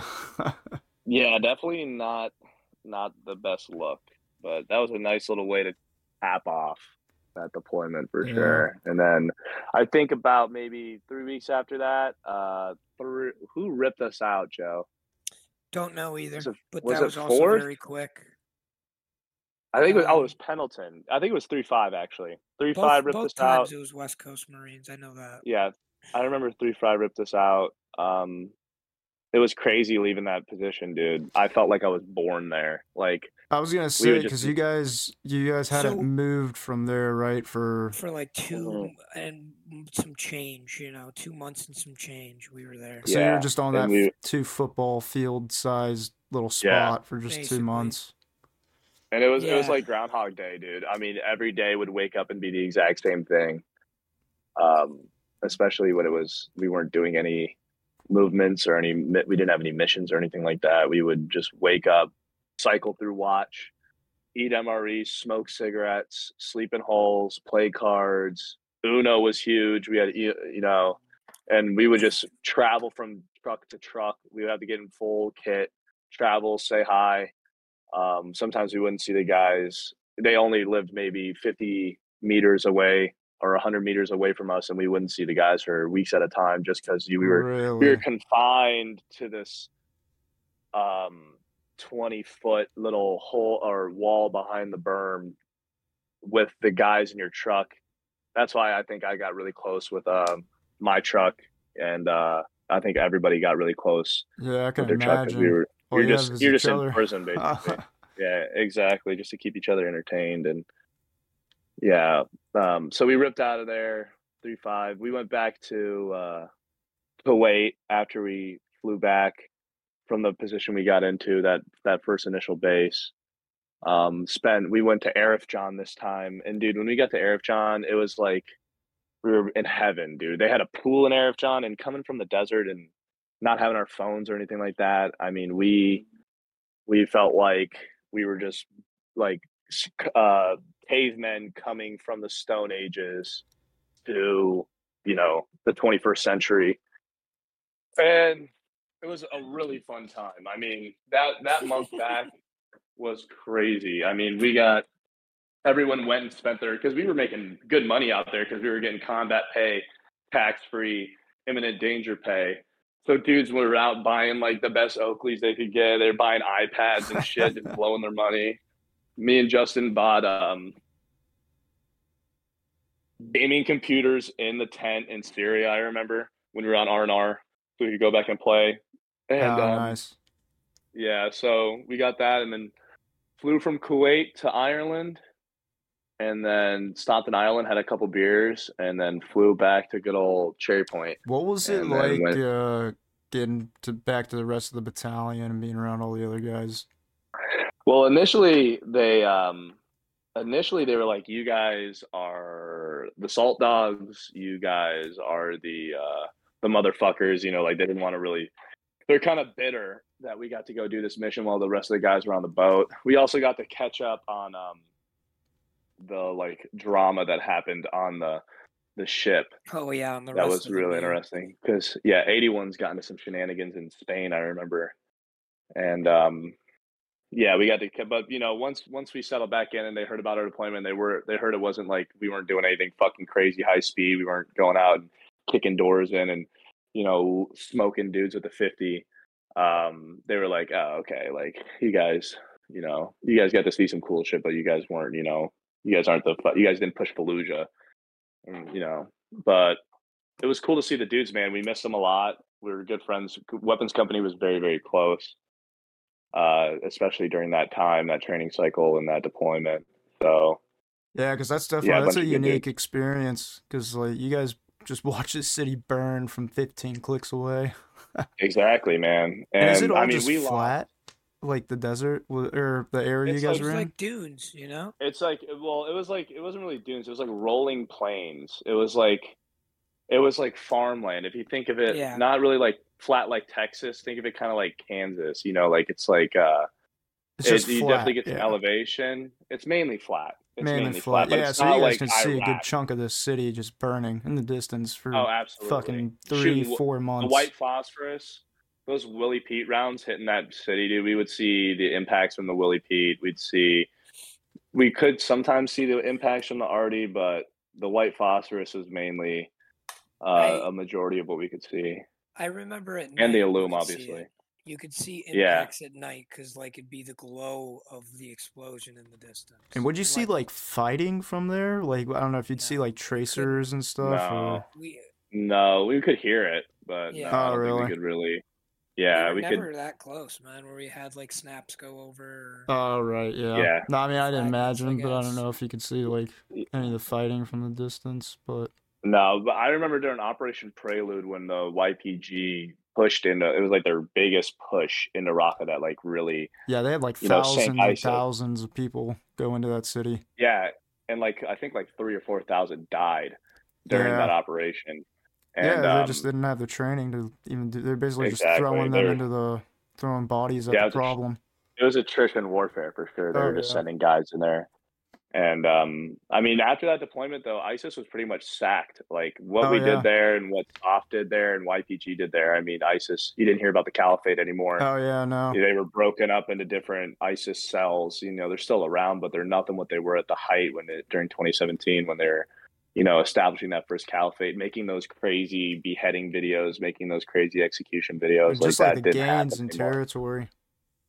Yeah, exactly. It's just they're not what they used to be. Um, but yeah, yeah, it was crazy. That um, it was definitely a very interesting deployment for the main, just for to see how everything operated. Not necessarily because of the shit we did, but because of just the whole the way the world worked and how we learned and the things you got to see with like I think the thing that stuck with me the most personally was so I was a turret gunner right during these um during these operations during these uh well obviously during the entire deployment but mainly I was in the gun during the convoys. And you know we'd get done shelling like for example and when we moved from Tabqa to Raqqa you know we would see the impacts and the damage that we brought onto these people. And I remember when we were going to Raqqa there was these convoys of EPWs that were miles, I mean dozens of miles long and it was these people that were they had these shitty vehicles, these vans, you know, Soviet era vans. They had their mattresses, they had their couches, they had every single thing from their homes stacked onto the top of their vehicles, bungee corded. And on the top of the vehicles, on top of the mattresses, they had their families. They had the women. The women would be with the children on top of these vehicles. Uh, and they would just be covered in soot and dirt and mud and carbon. and I remember I would try and throw these uh, people food and like uh, you know snacks from the MREs, and I would throw them to them, and they would just give me these dead-eyed looks of just sadness and just destruction, dude. I mean, it was just it was like looking at ghosts. That's and insane. I think that's really what really what kind of struck with me the most was like the sure like the sheer amount of destruction that was put onto these people because of their adjacency to ISIS and because of just the area they lived in, they had to completely move and uh, uproot their lives, Yeah, whatever their small entire- lives yeah. they had. their entire yeah, it was, livelihood. um, I'm sure there's plenty of them that like lived in that city all their lives and just to watch it get destroyed. Absolutely, man. I mean, that was the cradle of civilization, dude. The Euphrates River, the uh, you know, the um, Syria and Raqqa, you know, has been around since Babylon, since Rome, and um, for us to come there and just fucking nuke it into oblivion, Yeah. um, you know, it, it was a double-edged sword because these people were also at the same time being executed for being Christians, were being beheaded because they looked the wrong way or didn't practice uh, Islam to the point where ISIS deemed it satisfactory. yeah. And, um, you know, that's a sad thing to happen, but it's also just like what Yeah. what is just- the, the there's no cost, other option. the cost of yeah. this? What is the cost of this, you know? And yeah. uh, that definitely was- uh, when they were rolling Yeah. in there too. I remember seeing uh, news articles about how they were destroying like uh, extremely, extremely old like uh, historical landmarks, just stuff from like centuries ago. They were just destroying. Yeah. We saw Roman columns. I mean, we saw Roman pillars that were uh, erected in when Christ was alive. Yeah. You know, that that were crumbling and um, still there, but you know, definitely had some seven six two rounds in them. Um, it was uh very just. It definitely was an eye opening experience to like the level that humans could destroy one another, and it was uh definitely interesting to say the least. yeah. Yeah. And then uh, yeah, man. how much longer was it till you guys came back and uh, you guys were done with the deployment, like as a whole? Um, so after that last little incident that we talked about, uh, and we ripped back, uh, ripped three five out. I mean, it took us like a week to get back. Well, we had to spend a month in Kuwait and Arifjan for warrior transition, some bullshit that they called it. You know that the, the they had to tell us that we shouldn't go home and kill our wives and beat our wives and get drunk and buy mustangs and shit like that Yeah. you know, like typical Marine Corps shit, like a basically a month long safety brief. Oh, geez. It's not like they offered like I'm sure I think they did offer counseling to guys who were like, you know, no one took it, but I think they offered counseling to guys that were like beat up about it, but no one, no one in the platoon was beat up about it because we we weren't fucking. No one, thankfully, no one died. That's the big thing, and that's what I'm very thankful for. Is none of our friends died. You know, like no one got blown up. You know, uh, we didn't have to see horrors uh, immediately to us, um, which was very I'm very thankful for. But we definitely, yeah, we just did that warrior transitioning in Arifjan, hung out the pool, drank uh, zero percent beers, and uh, no duels. O'Doul's, yeah. And we did. We went back to the exact same barracks that we left from, and we were told that our barracks was like it was the had not point HP four nine five RIP. You know, um, we were told we are gonna go to the new barracks over in fucking um, uh, what's that place over there where three twos at French Creek. French Creek? Yeah, we were just told we are gonna go to French Creek. Is it French Creek? I think so. Yeah. What's by the the what's the big Globo gym? What's the big Yeah, Globo French gym? Creek. Yeah, this French should Creek? be Uh, the big one, Uh, like right next to the PX. yeah, what's the big one? Yeah, yeah, yeah, yeah. What's that That's called? I uh, think it's French Wallace Creek. Wallace. Yeah, Uh, Wally. Yeah. We were we were we were told we were going to go over to those new Wallace Creek barracks, but nah, of course not. We went back to the same black mold infested HP four nine five. Oh, gross. Yeah, the they didn't even finish. They they tore down two of the uh, barracks that were towards PT Road, and then Yeah, um, that, that was Yeah, that was one of ours. ours. Yeah, and then they renovated the one. Uh, so HP four nine six was there still, and then the two adjacent buildings uh, were there. Lima's old barracks was across from four nine six, and then um, Yeah, they renovated the the one that was to like like if you were walking in the smoke pit in 496 and you looked Yeah. to the left. Yeah, you Yeah. uh that one they renovated and then they renovated the Kilos barracks. I I don't know if they were in that one to the right though at the And time. when you say but- renovated, you mean They- they, like, renovated down it. with paint? No, no, They they, like re- renovated it. It took them a couple No of years. shit. They didn't finish it till it was getting out, but they renovated Damn. that one. They renovated the other one, and then Lima moved into barrackses uh, on the other side of uh, Kilo, and those barrackses were nicer than any of the other ones they renovated. Like they, they made them look real nice. Um, and Damn, good then for them, man. That's eventually. Yeah, eventually they all moved to F Street, so three six isn't even on L Street anymore. R.I.P. Man, you gotta change the name of the Instagram. I don't Oh, know. F. Street F Street sounds lame though. It's, yeah, Yeah. old- you gotta be old school then. yeah, it's Or an L o, Street, it's OG now. F Street. We're not F OG Street. L Street, bro. Yeah. That's cool. Yeah, it's kind of crazy But- though, because that unit's been there since they moved from uh, fucking Geiger over to Lejeune. They've been on L Street all that time. There's like a ton of fucking history. Two to through it. six, Yeah, because I know they dude. Yeah, they moved them from Geiger, and then they were in like the super super old barracks that used to be on Lejeune, like in the middle, and then they tore those all Yeah. down for like the other barracks that they moved them all into. So they've been on L Street for fucking decades. that's crazy. Yeah. Yeah. I mean, I remember I took an Uber in from the airport one time when I was a boot, and um, the Uber driver was like some salty, like early Vietnam guy, and we were going through Lejeune and we were talking, and he was telling me, he's like, "Yeah, all this, the you know, the MCX, this is this was never here when I was there, man," and you know, like all he was showing me all these things, like all this used to just be a flat field, like no, all of this is brand new, and then he pulls up the HP four nine five, he's like, "Oh, I remember these barracks." Oh, like, God damn. oh, that's God that's kind of foul. Yeah, dude. Holy that's kind of foul. I've seen like people in the sent me. Uh. I've I've seen like a ton of crazy pics. People sent me. Uh, I have a pic from like the '70s, from like the v- during the Vietnam War. But the second, uh, Div- second Marine Division didn't do really anything in Vietnam. But I, I have like a picture of uh, a bunch of three six Marines from that that time frame, and uh, fucking looking old school as fuck. And then uh, Hell yeah. my buddy met somebody that was in three six in the fifties, and he's in his like nineties. So I wanted to interview him and talk to him, but he, he's just he said he's way too old. He just doesn't. He's not really able to. But uh, yeah, and but um, then there was uh, what was the other one? Yeah, but the, like my buddy, his dad was in three six in the eighties, and he's like, "Yep, I was in these barracks."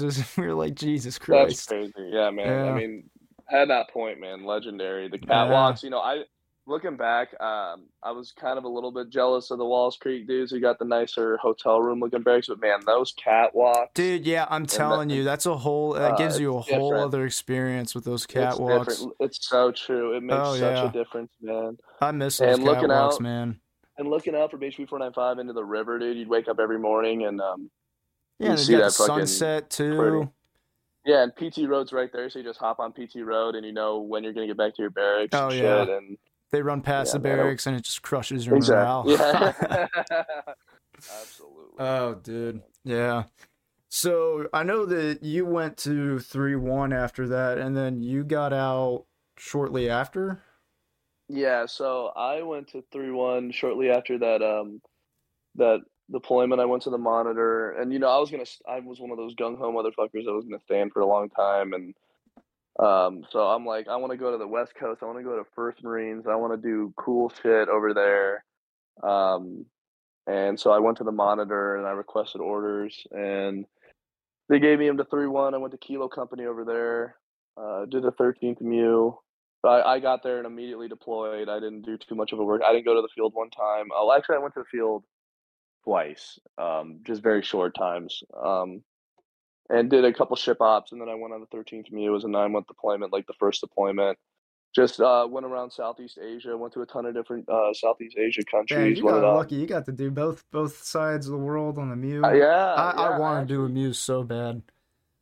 What's crazy is I actually like went around like technically I went around because I went back to the Middle East, not to like Syria or any combat zone. I went like over towards Yemen area, and um, you know, so technically I went around the world from both sides. I went through the Atlantic. Yeah, that's insane.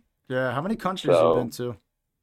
Shit, I mean, I mean, yeah, I think I've been. Up. I'm sure you gotta. I I have it in my, I have it in my notes. Hold on, I have. uh Let's see. I've been to 17 overall. I went That's to sick. Uh, I went to 15 you know, when I was in the Marine Corps, and then when I got out, I yeah, went to London and Wales. Oh, yeah, cool. just a little traveling. Yeah, um, super fun experience. Definitely different from the first one. The you know MEUs suck. They do suck because you're on a ship and you're, but it's also kind of cool because you just get to work out and fucking and you're a senior. I was a senior then, so I didn't do a damn thing. I didn't even clean. I barely cleaned the berthing. You know, I'd clean my area and then the boots would clean the rest. And uh, you know, I was a squad leader, and it was just um, a definitely different experience. It was a nice yeah. way to go out. So yeah, I did that. Came back, and then I got out um, in June of nineteen. And, and so, uh, oh, what were you saying? Sorry. No, you're good. Go ahead. Uh, no, so I was gonna ask Joe. So you you got out before he went and did all that, right? No, I was no. until twenty. Oh, so so who? So you guys both kind of.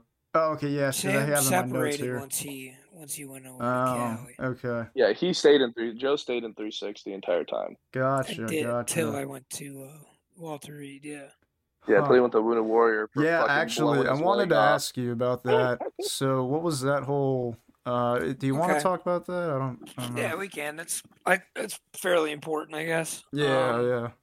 So we come back from this deployment, like Sam said, we get this like fat check and whatever, and I buy a motorcycle. Time rolls on. This is, I mean, probably a year later at this point, because we did another workup. I stayed with three six. I got another boot drop. We we did a whole nother workup. I end up getting injured on this workup, rolling a UTV and ITX. Completely my fault, by the way, but that's like a whole nother story we could get into. Um, I end up not going on this next Japan deployment that 36 does to stay back and get surgery. Um, I get another motorcycle, a Harley, and I go to go to the bar because our buddy Justin, that we've talked about previously, it's his last day in the Marine Corps. So we're going to Twin Ravens. It's a bar out in Jacksonville, and we go to leave Twin Ravens and go to Twin Peaks, or not Twin Peaks. Uh, what's the Nickel Draft Night bar? It was like a uh, Tuesday at Wendy's. Gus's, yeah. Yeah, I got yeah. So we go to go to Nickel Draft Night, and I'm on my motorcycle, and we leave, and I mean I don't remember anything, but this is how it goes. Uh, I'm just like the first in line to leave on my bike the light's red. I'm like the first the intersection. It goes green. Some kid blows the red light and T-bones me. Oh Jesus. Um. So all the boys are there. Like everybody that we've talked about today is there for this, except for Sam, I guess. Unfortunately. Yeah. Yeah. so Justin and Rod and a couple of these other guys that we've talked about it were there, and they helped save me. And when the ambulance got there, and I went to a hospital, and they took me to Lejeune, and Lejeune couldn't help me, and they airlifted me to Raleigh, and I ended up getting a handful of surgeries there. I lose my leg. Um, a month goes by. I wake up, and yeah, the leg's gone. I got a so cap in my coma? head. Yeah, dude. He also was. He also was missing. He's he's being facetious. He's missing half his head. I was getting was like, the skull cap. I said that. Oh Jesus! So like my the, the kid blew the red light, and uh, my helmet came off and like I hit the hood, oh, God. flew across the intersection and like pretty mangled. I could drop some pictures in the Discord later if you want to see them. Sure. Um, but uh, like a handful of surgeries. They got to like take the skull cap out to relieve brain swelling. Um, they like start below my knee with my leg, and then they get they sew me up. It gets infected. They got to go higher. Oh Jesus! And like so, this whole month is it's like yeah, it's a coma, but it's it's medically induced. Um, I don't remember any of this. Like I don't. Yeah, really I was gonna even, ask you if because uh, I've heard stories weeks, of that. Even the first couple weeks of waking up, like I don't remember really much of that either. Gotcha. Um.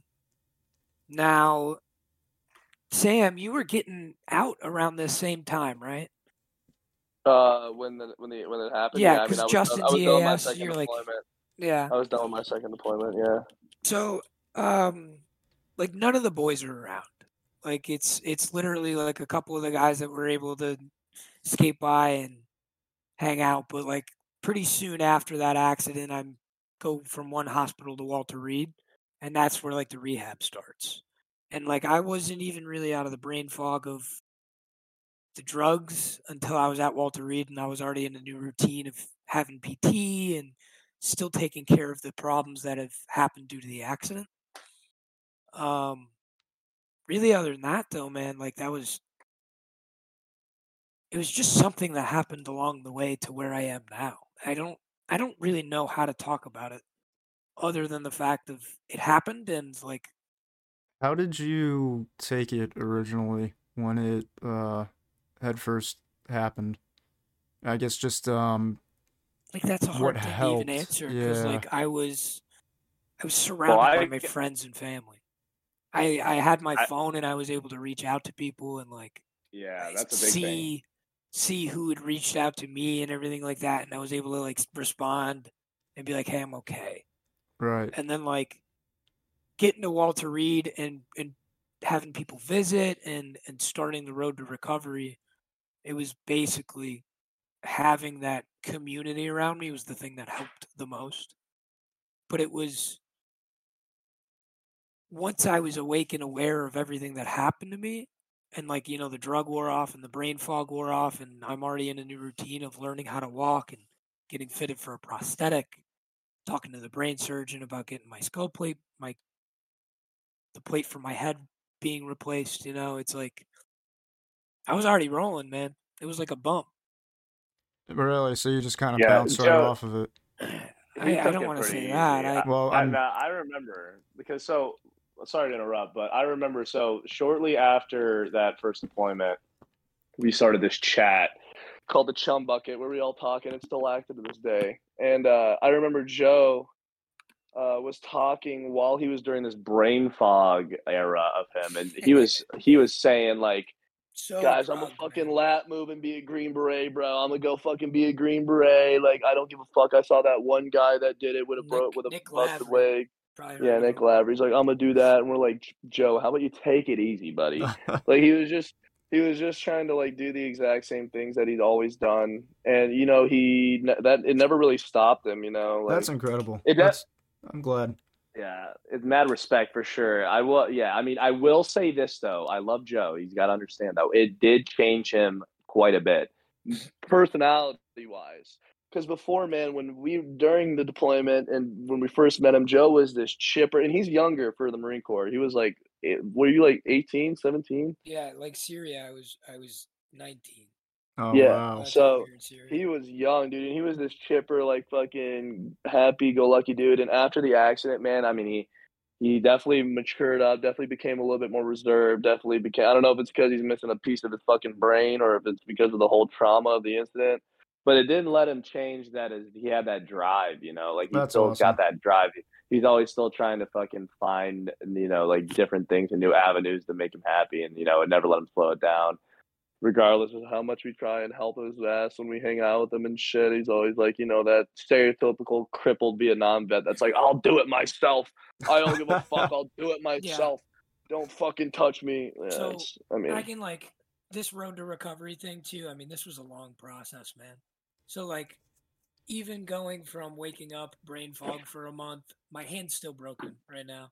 So like I have to do another surgery. I go under, have a cast on my arm for a month. I'm learning how to walk. Uh, by the time the cast comes off for that and I start getting more active, they're like, okay, we got to put his skull cap back in his head or I'm going to get hurt. It's the winter and I'm like pushing these guys to go snowboarding. It's been like three months.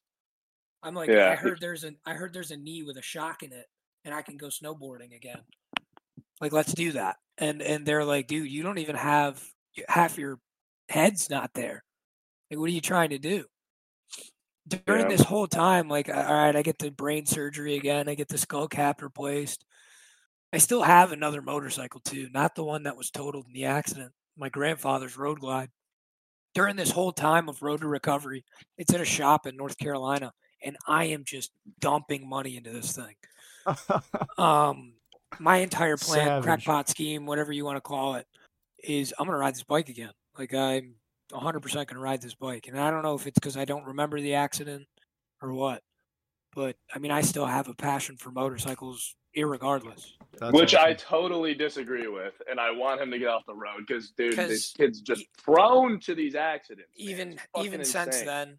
and i've showed you in the group chat since we've talked that i've been involved in other motorcycle accidents. He's an idiot. Ah, i i will say sam it is a part of that lifestyle. It is it is not like if you're gonna get hit it's when you're gonna get hit. It, Yeah, it does yeah, yeah. happen. It happens when you ride and that's just like a part of it.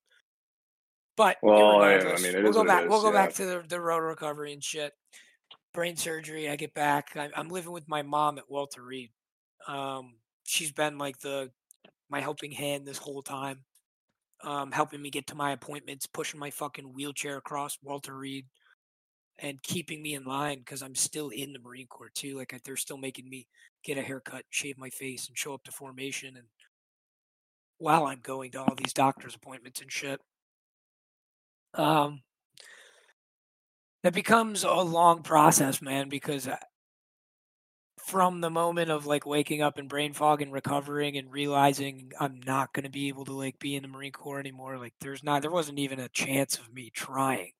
They're like, dude, you had a severe brain injury. You're not, I'm not proceeding. They're like, they're pushing me to retirement right now. Right. Um, so it was basically just getting me back to full health, back to fully functional, back to being able to do everything on my own. Um, that whole recovery and time period, I, I spent a good six months of it with my mom. Once they put the brain cap back in and I was really like on my own, I kind of kicked my mom out. And I was like, I don't need anybody else here. Um, and I was just trying to get out of the Marine Corps at that point. Um, I did have to sign a slight extension. I think they extended me for like six months. And up until that, like I am just doing everything I can to get back to what I was doing before. Snowboarding, motorcycles, fucking uh Jesus, I would go fishing, I kayaking, everything, literally everything. Um and I I think you remember too, like I even spent a, a stint of it down back at Lejeune. like, Yeah, I do remember I was down you. for there. I was there for like some warrior games. Like I was doing uh the Paralympic basketball and just all sorts of stuff to stay active and help me recover, man. Because that's been the biggest thing is just being active and doing shit, keep me not stagnant. Yeah. And how many surgeries did you have by the end of it? So I woke up and I was at, I think like twelve or eleven. Oh Jesus. And this is like if you're gonna count each individual leg surgery, each individual brain surgery, um, and then after that, like I had a hand surgery, and then I had the skull plate back put back in. Um, since then, I've only had one other surgery, and that was they were removing a bone growth because like the getting hit by the car caused so much trauma to like my left hip, like my um. I had an emergency hip replacement. That's like one of the oh, handfuls of surgeries that like went on. All that trauma, like I had like a rat grow in my ass. I knew I was sitting on something for like a year and a half. They took that out like last December. Um, yeah, it's basically just been that shit, dog. Just been dealing with all sorts of He's stuff. fine. Uh, He's But fine. now it's now it's different, man. Like I'm I'm active now. I I, I work. I fucking got a job. Trying to stay He out of it. he does, he does jujitsu. I did jujitsu. Holy shit! Really?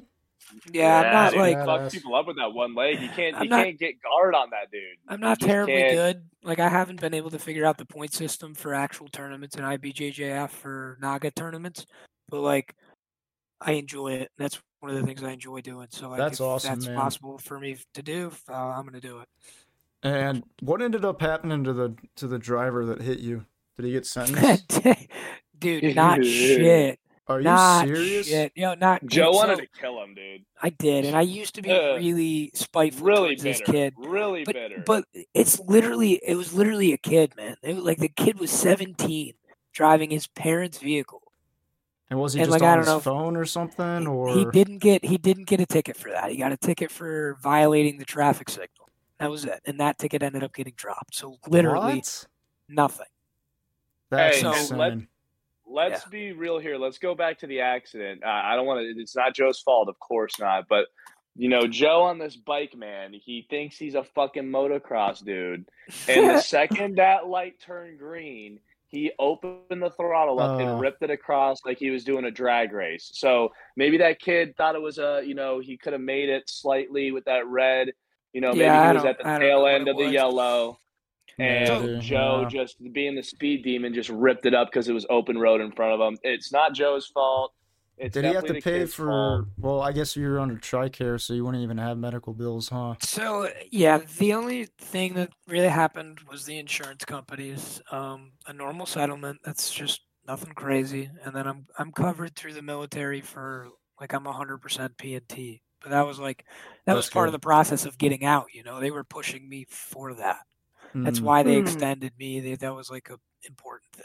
Yeah, that's that's probably good. And and that's something I think. I mean, honestly, if you if you're in 03 in the Marine Corps, that's how you should be getting pushed out. Yeah, Like if you're gonna be done after you're four, you should be pushed to the VA. De- Yeah. Definitely before you leave too, not after.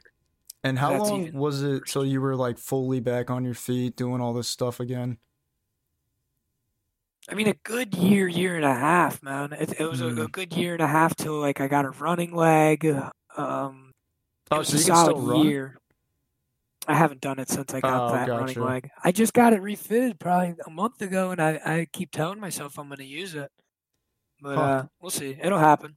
Yeah, yeah, no, that's that's incredible though how you just bounce back from all of it. Because I, didn't- know with a lot of people, uh, I mean, you, you know, understandably too, it kind of fucks them up real bad, and they're just uh, Of they go through a lot.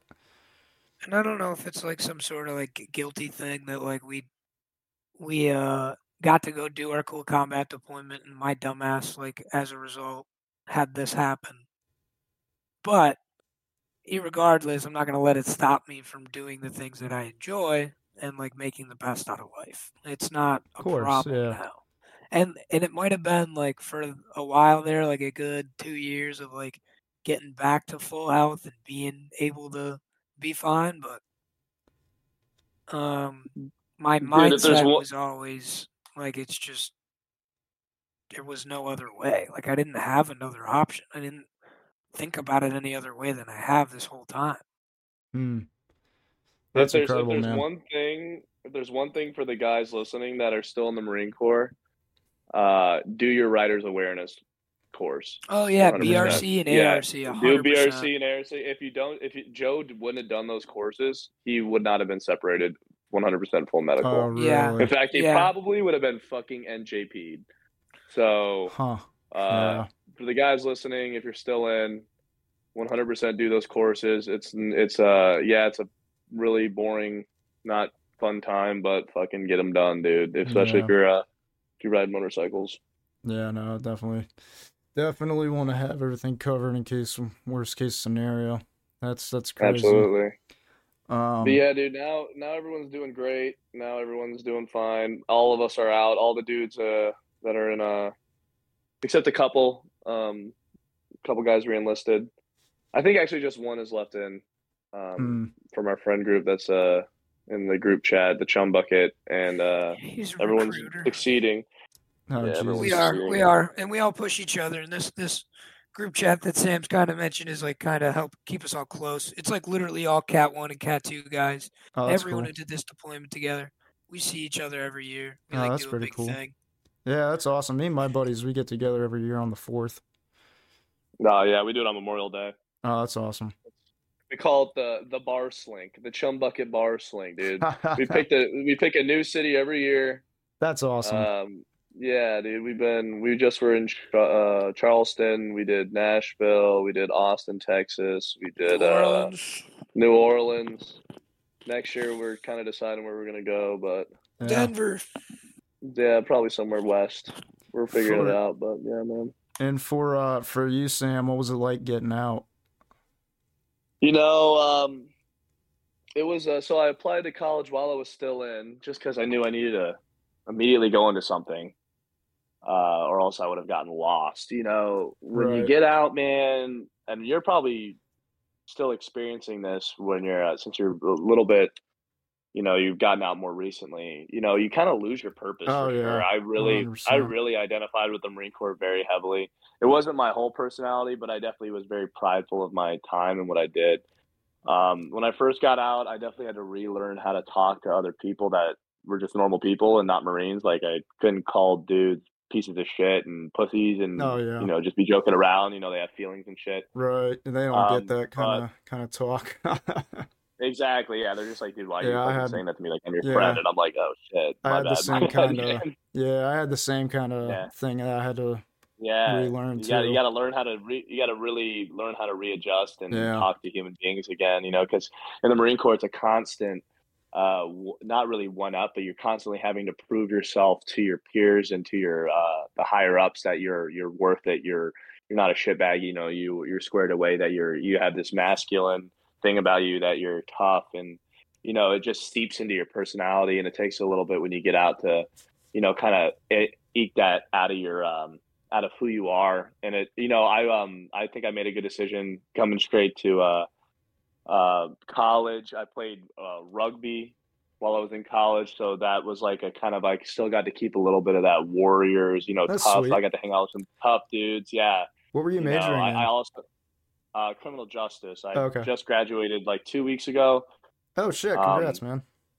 yeah thanks man. I appreciate it. But yeah um it was a great experience. It definitely helped me. It was a nice little i do recommend everyone if they get out they do something with uh, the va through either the gi bill or uh, skill bridge program whatsoever. Like just don't go don't go home and start working at your dad's porta potty company you know try Yeah. and pick a pick something man like Yeah, I always use tell people that. use exactly use the um the things that are afforded to you And not a lot of Yeah. people understand you know you get a little class in trs about some of the things you're allowed to use um you know 1% of veterans use the gi bill for college Really? even a less yeah only 1% man Wow. it's crazy That's Um, crazy. it's and you know i got everything paid for 100% i was a full-time student you know um 12 or 15 credit hours the whole time just about uh, went through the pandemic uh, with college which was a fucking ruined my college experience. You know I, it, it sucks dude. I got out of the marine corps.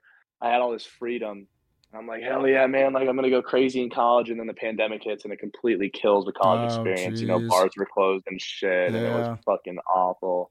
That does um, suck. But just like anything else, man, you got to push through it. I pushed through it. It's hard coming back from the Marine Corps and being a, a a student, learning how to you know study in a way where you're not doing burpees or in the plank. Right. You know, so I would I would use that sometimes to my advantage. But you know, if you just like anything, dude, adapt and you can figure it out. You know, if you're if you can do four years in the Marine Corps, not be a shitbag, and get through maybe some advanced schools or some shit like that, you can get through college. Oh yeah. Um, 100%. For sure. You just got to keep pushing. It's a grind. Uh, but transition was definitely a little bit difficult in the beginning, but I made it work. And um, yeah, man, I think that I'm a, a better person for it. I think that it'll uh, work out for most guys as long as you keep your head up. Don't fall into any traps. You know, don't fucking start getting out of the Marine Corps and just.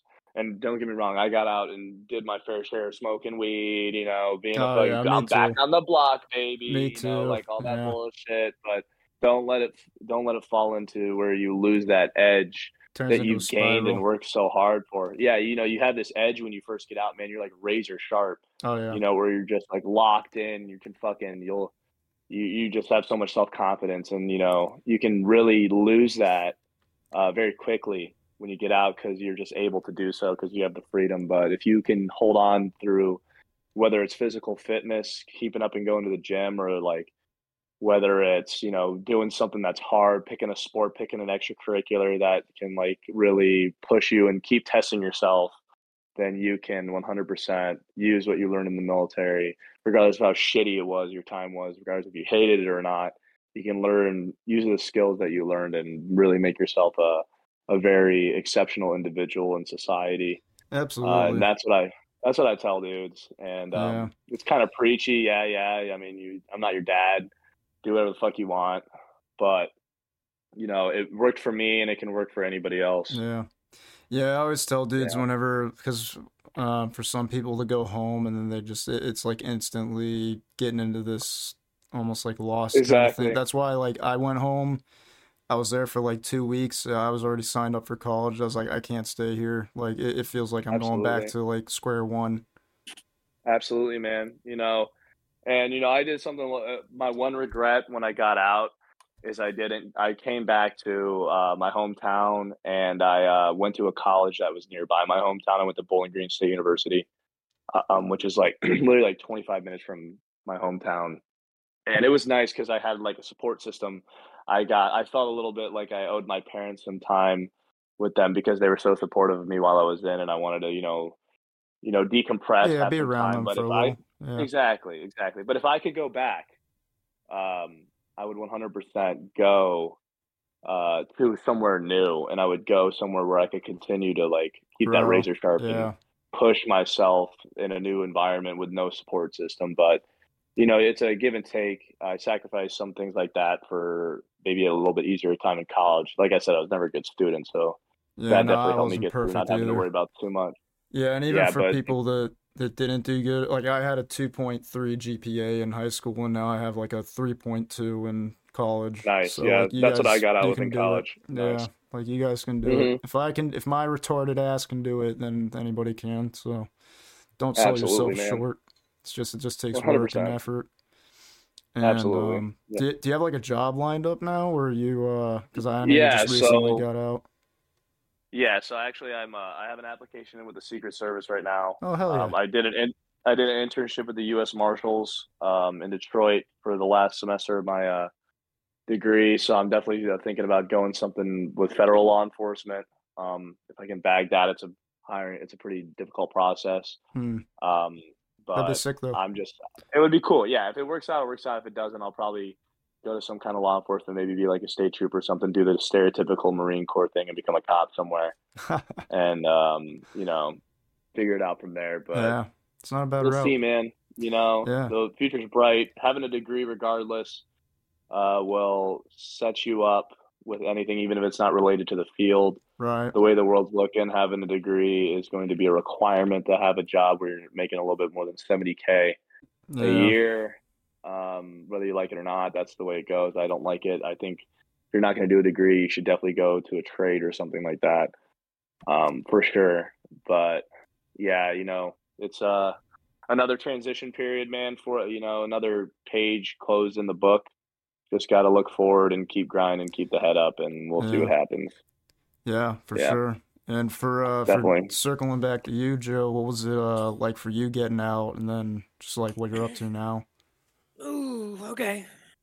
Um, I guess it was a little more hectic. So, like by this time, most of my friends that I was in Syria with, like Sam and everyone else, were out. Um, COVID was rolling around, and I like just signed this extension.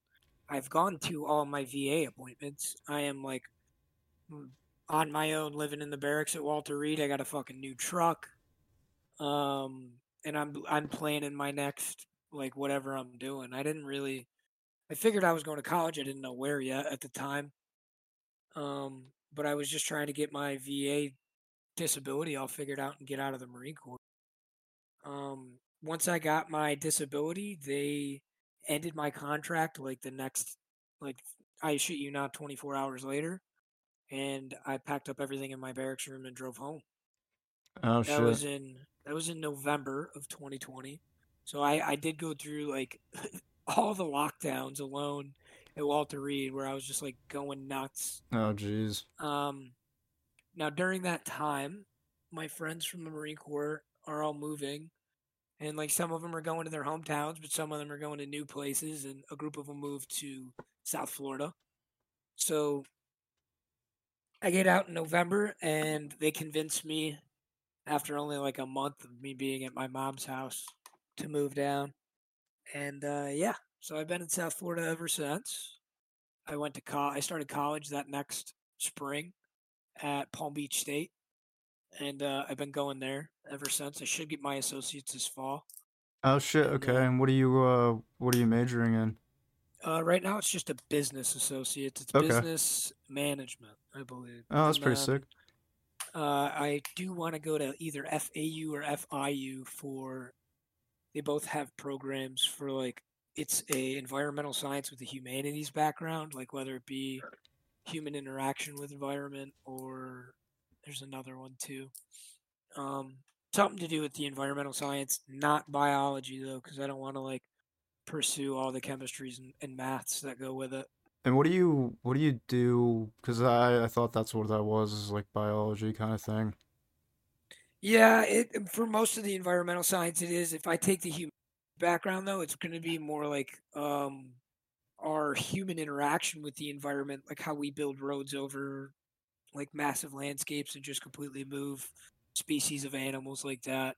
Um, the end goal really would be FWC, Florida Wildlife Conservation. Oh, okay. Um, just getting a bachelor's in environmental science period would really help that. But uh, I think taking it to that like humanities degree would just be something that interests me more. And what? it's a program. And what kind of work would you end up doing with that, or that you want to end up doing with it?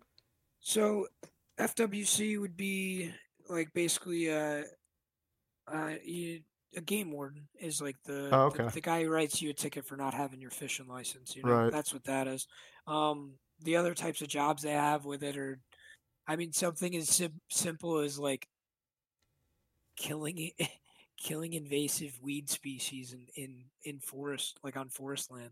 Oh, okay. It's it's it's something as simple as the state hires like contractors to do stuff like that, or like cut down certain trees, or like whatever it is. But there's a lot of government agencies, state and federally funded, that do that sort of work. Where I wouldn't really, I wouldn't really mind whatever it is. Yeah, and and is there like a certain park that you kind of want to end up at or or certain state? I, I think I think FWC would really be the end goal because I know for that it doesn't matter. It's kind of like needs of the Marine Corps. It's needs of the oh, they'll FWC. send you wherever.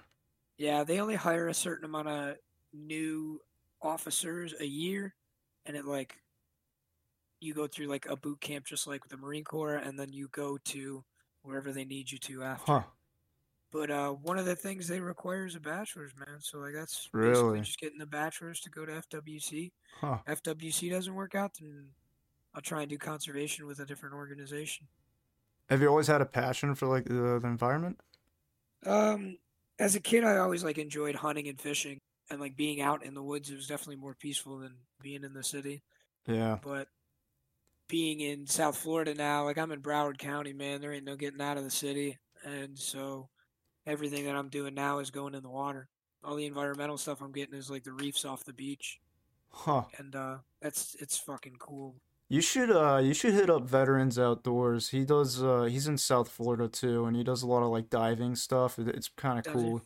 Yeah, you'd probably. Joe's a huge scuba guy. Oh, Joe's really? working at a scuba store right now. Oh, Yeah. dude, you should uh, you should definitely. I'll shoot you his Instagram profile. He's uh he would definitely he'd take you. He he gets people their their diving certs and shit for free, and just goes to like all these cool reefs and stuff in Florida. Um, yeah, he's got like all these connections to go out there. It's like super cool. The videos on his page of uh all the diving they do. I'd love to see it. Put them in contact, man. Yeah, I got you, man. I'll, I'll send you a shit. It's definitely super cool.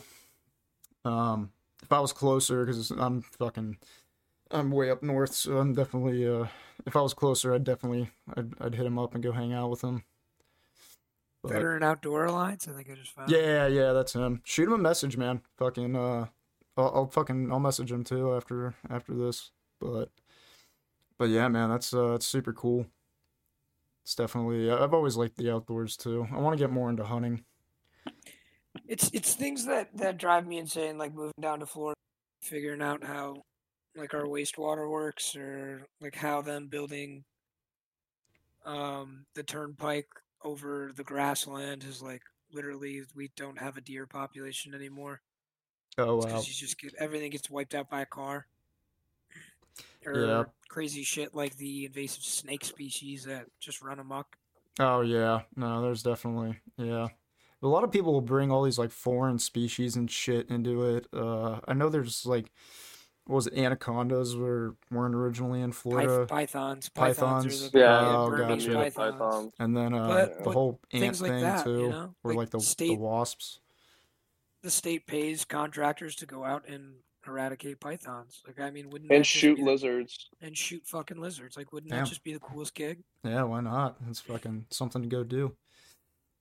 Yeah, that'd be that's fucking cool. But yeah, guys, we've been talking for like two hours. This has been uh, super cool, just hearing your guys' stories and stuff, and just how you bounce back from everything you've, you've been through. It's just like it's honestly kind of insane hearing it all. Because I remember seeing Yeah, you man. around at the barracks, and uh, just uh, like me and all my buddies really like that is fucked. Like uh, felt super bad for you.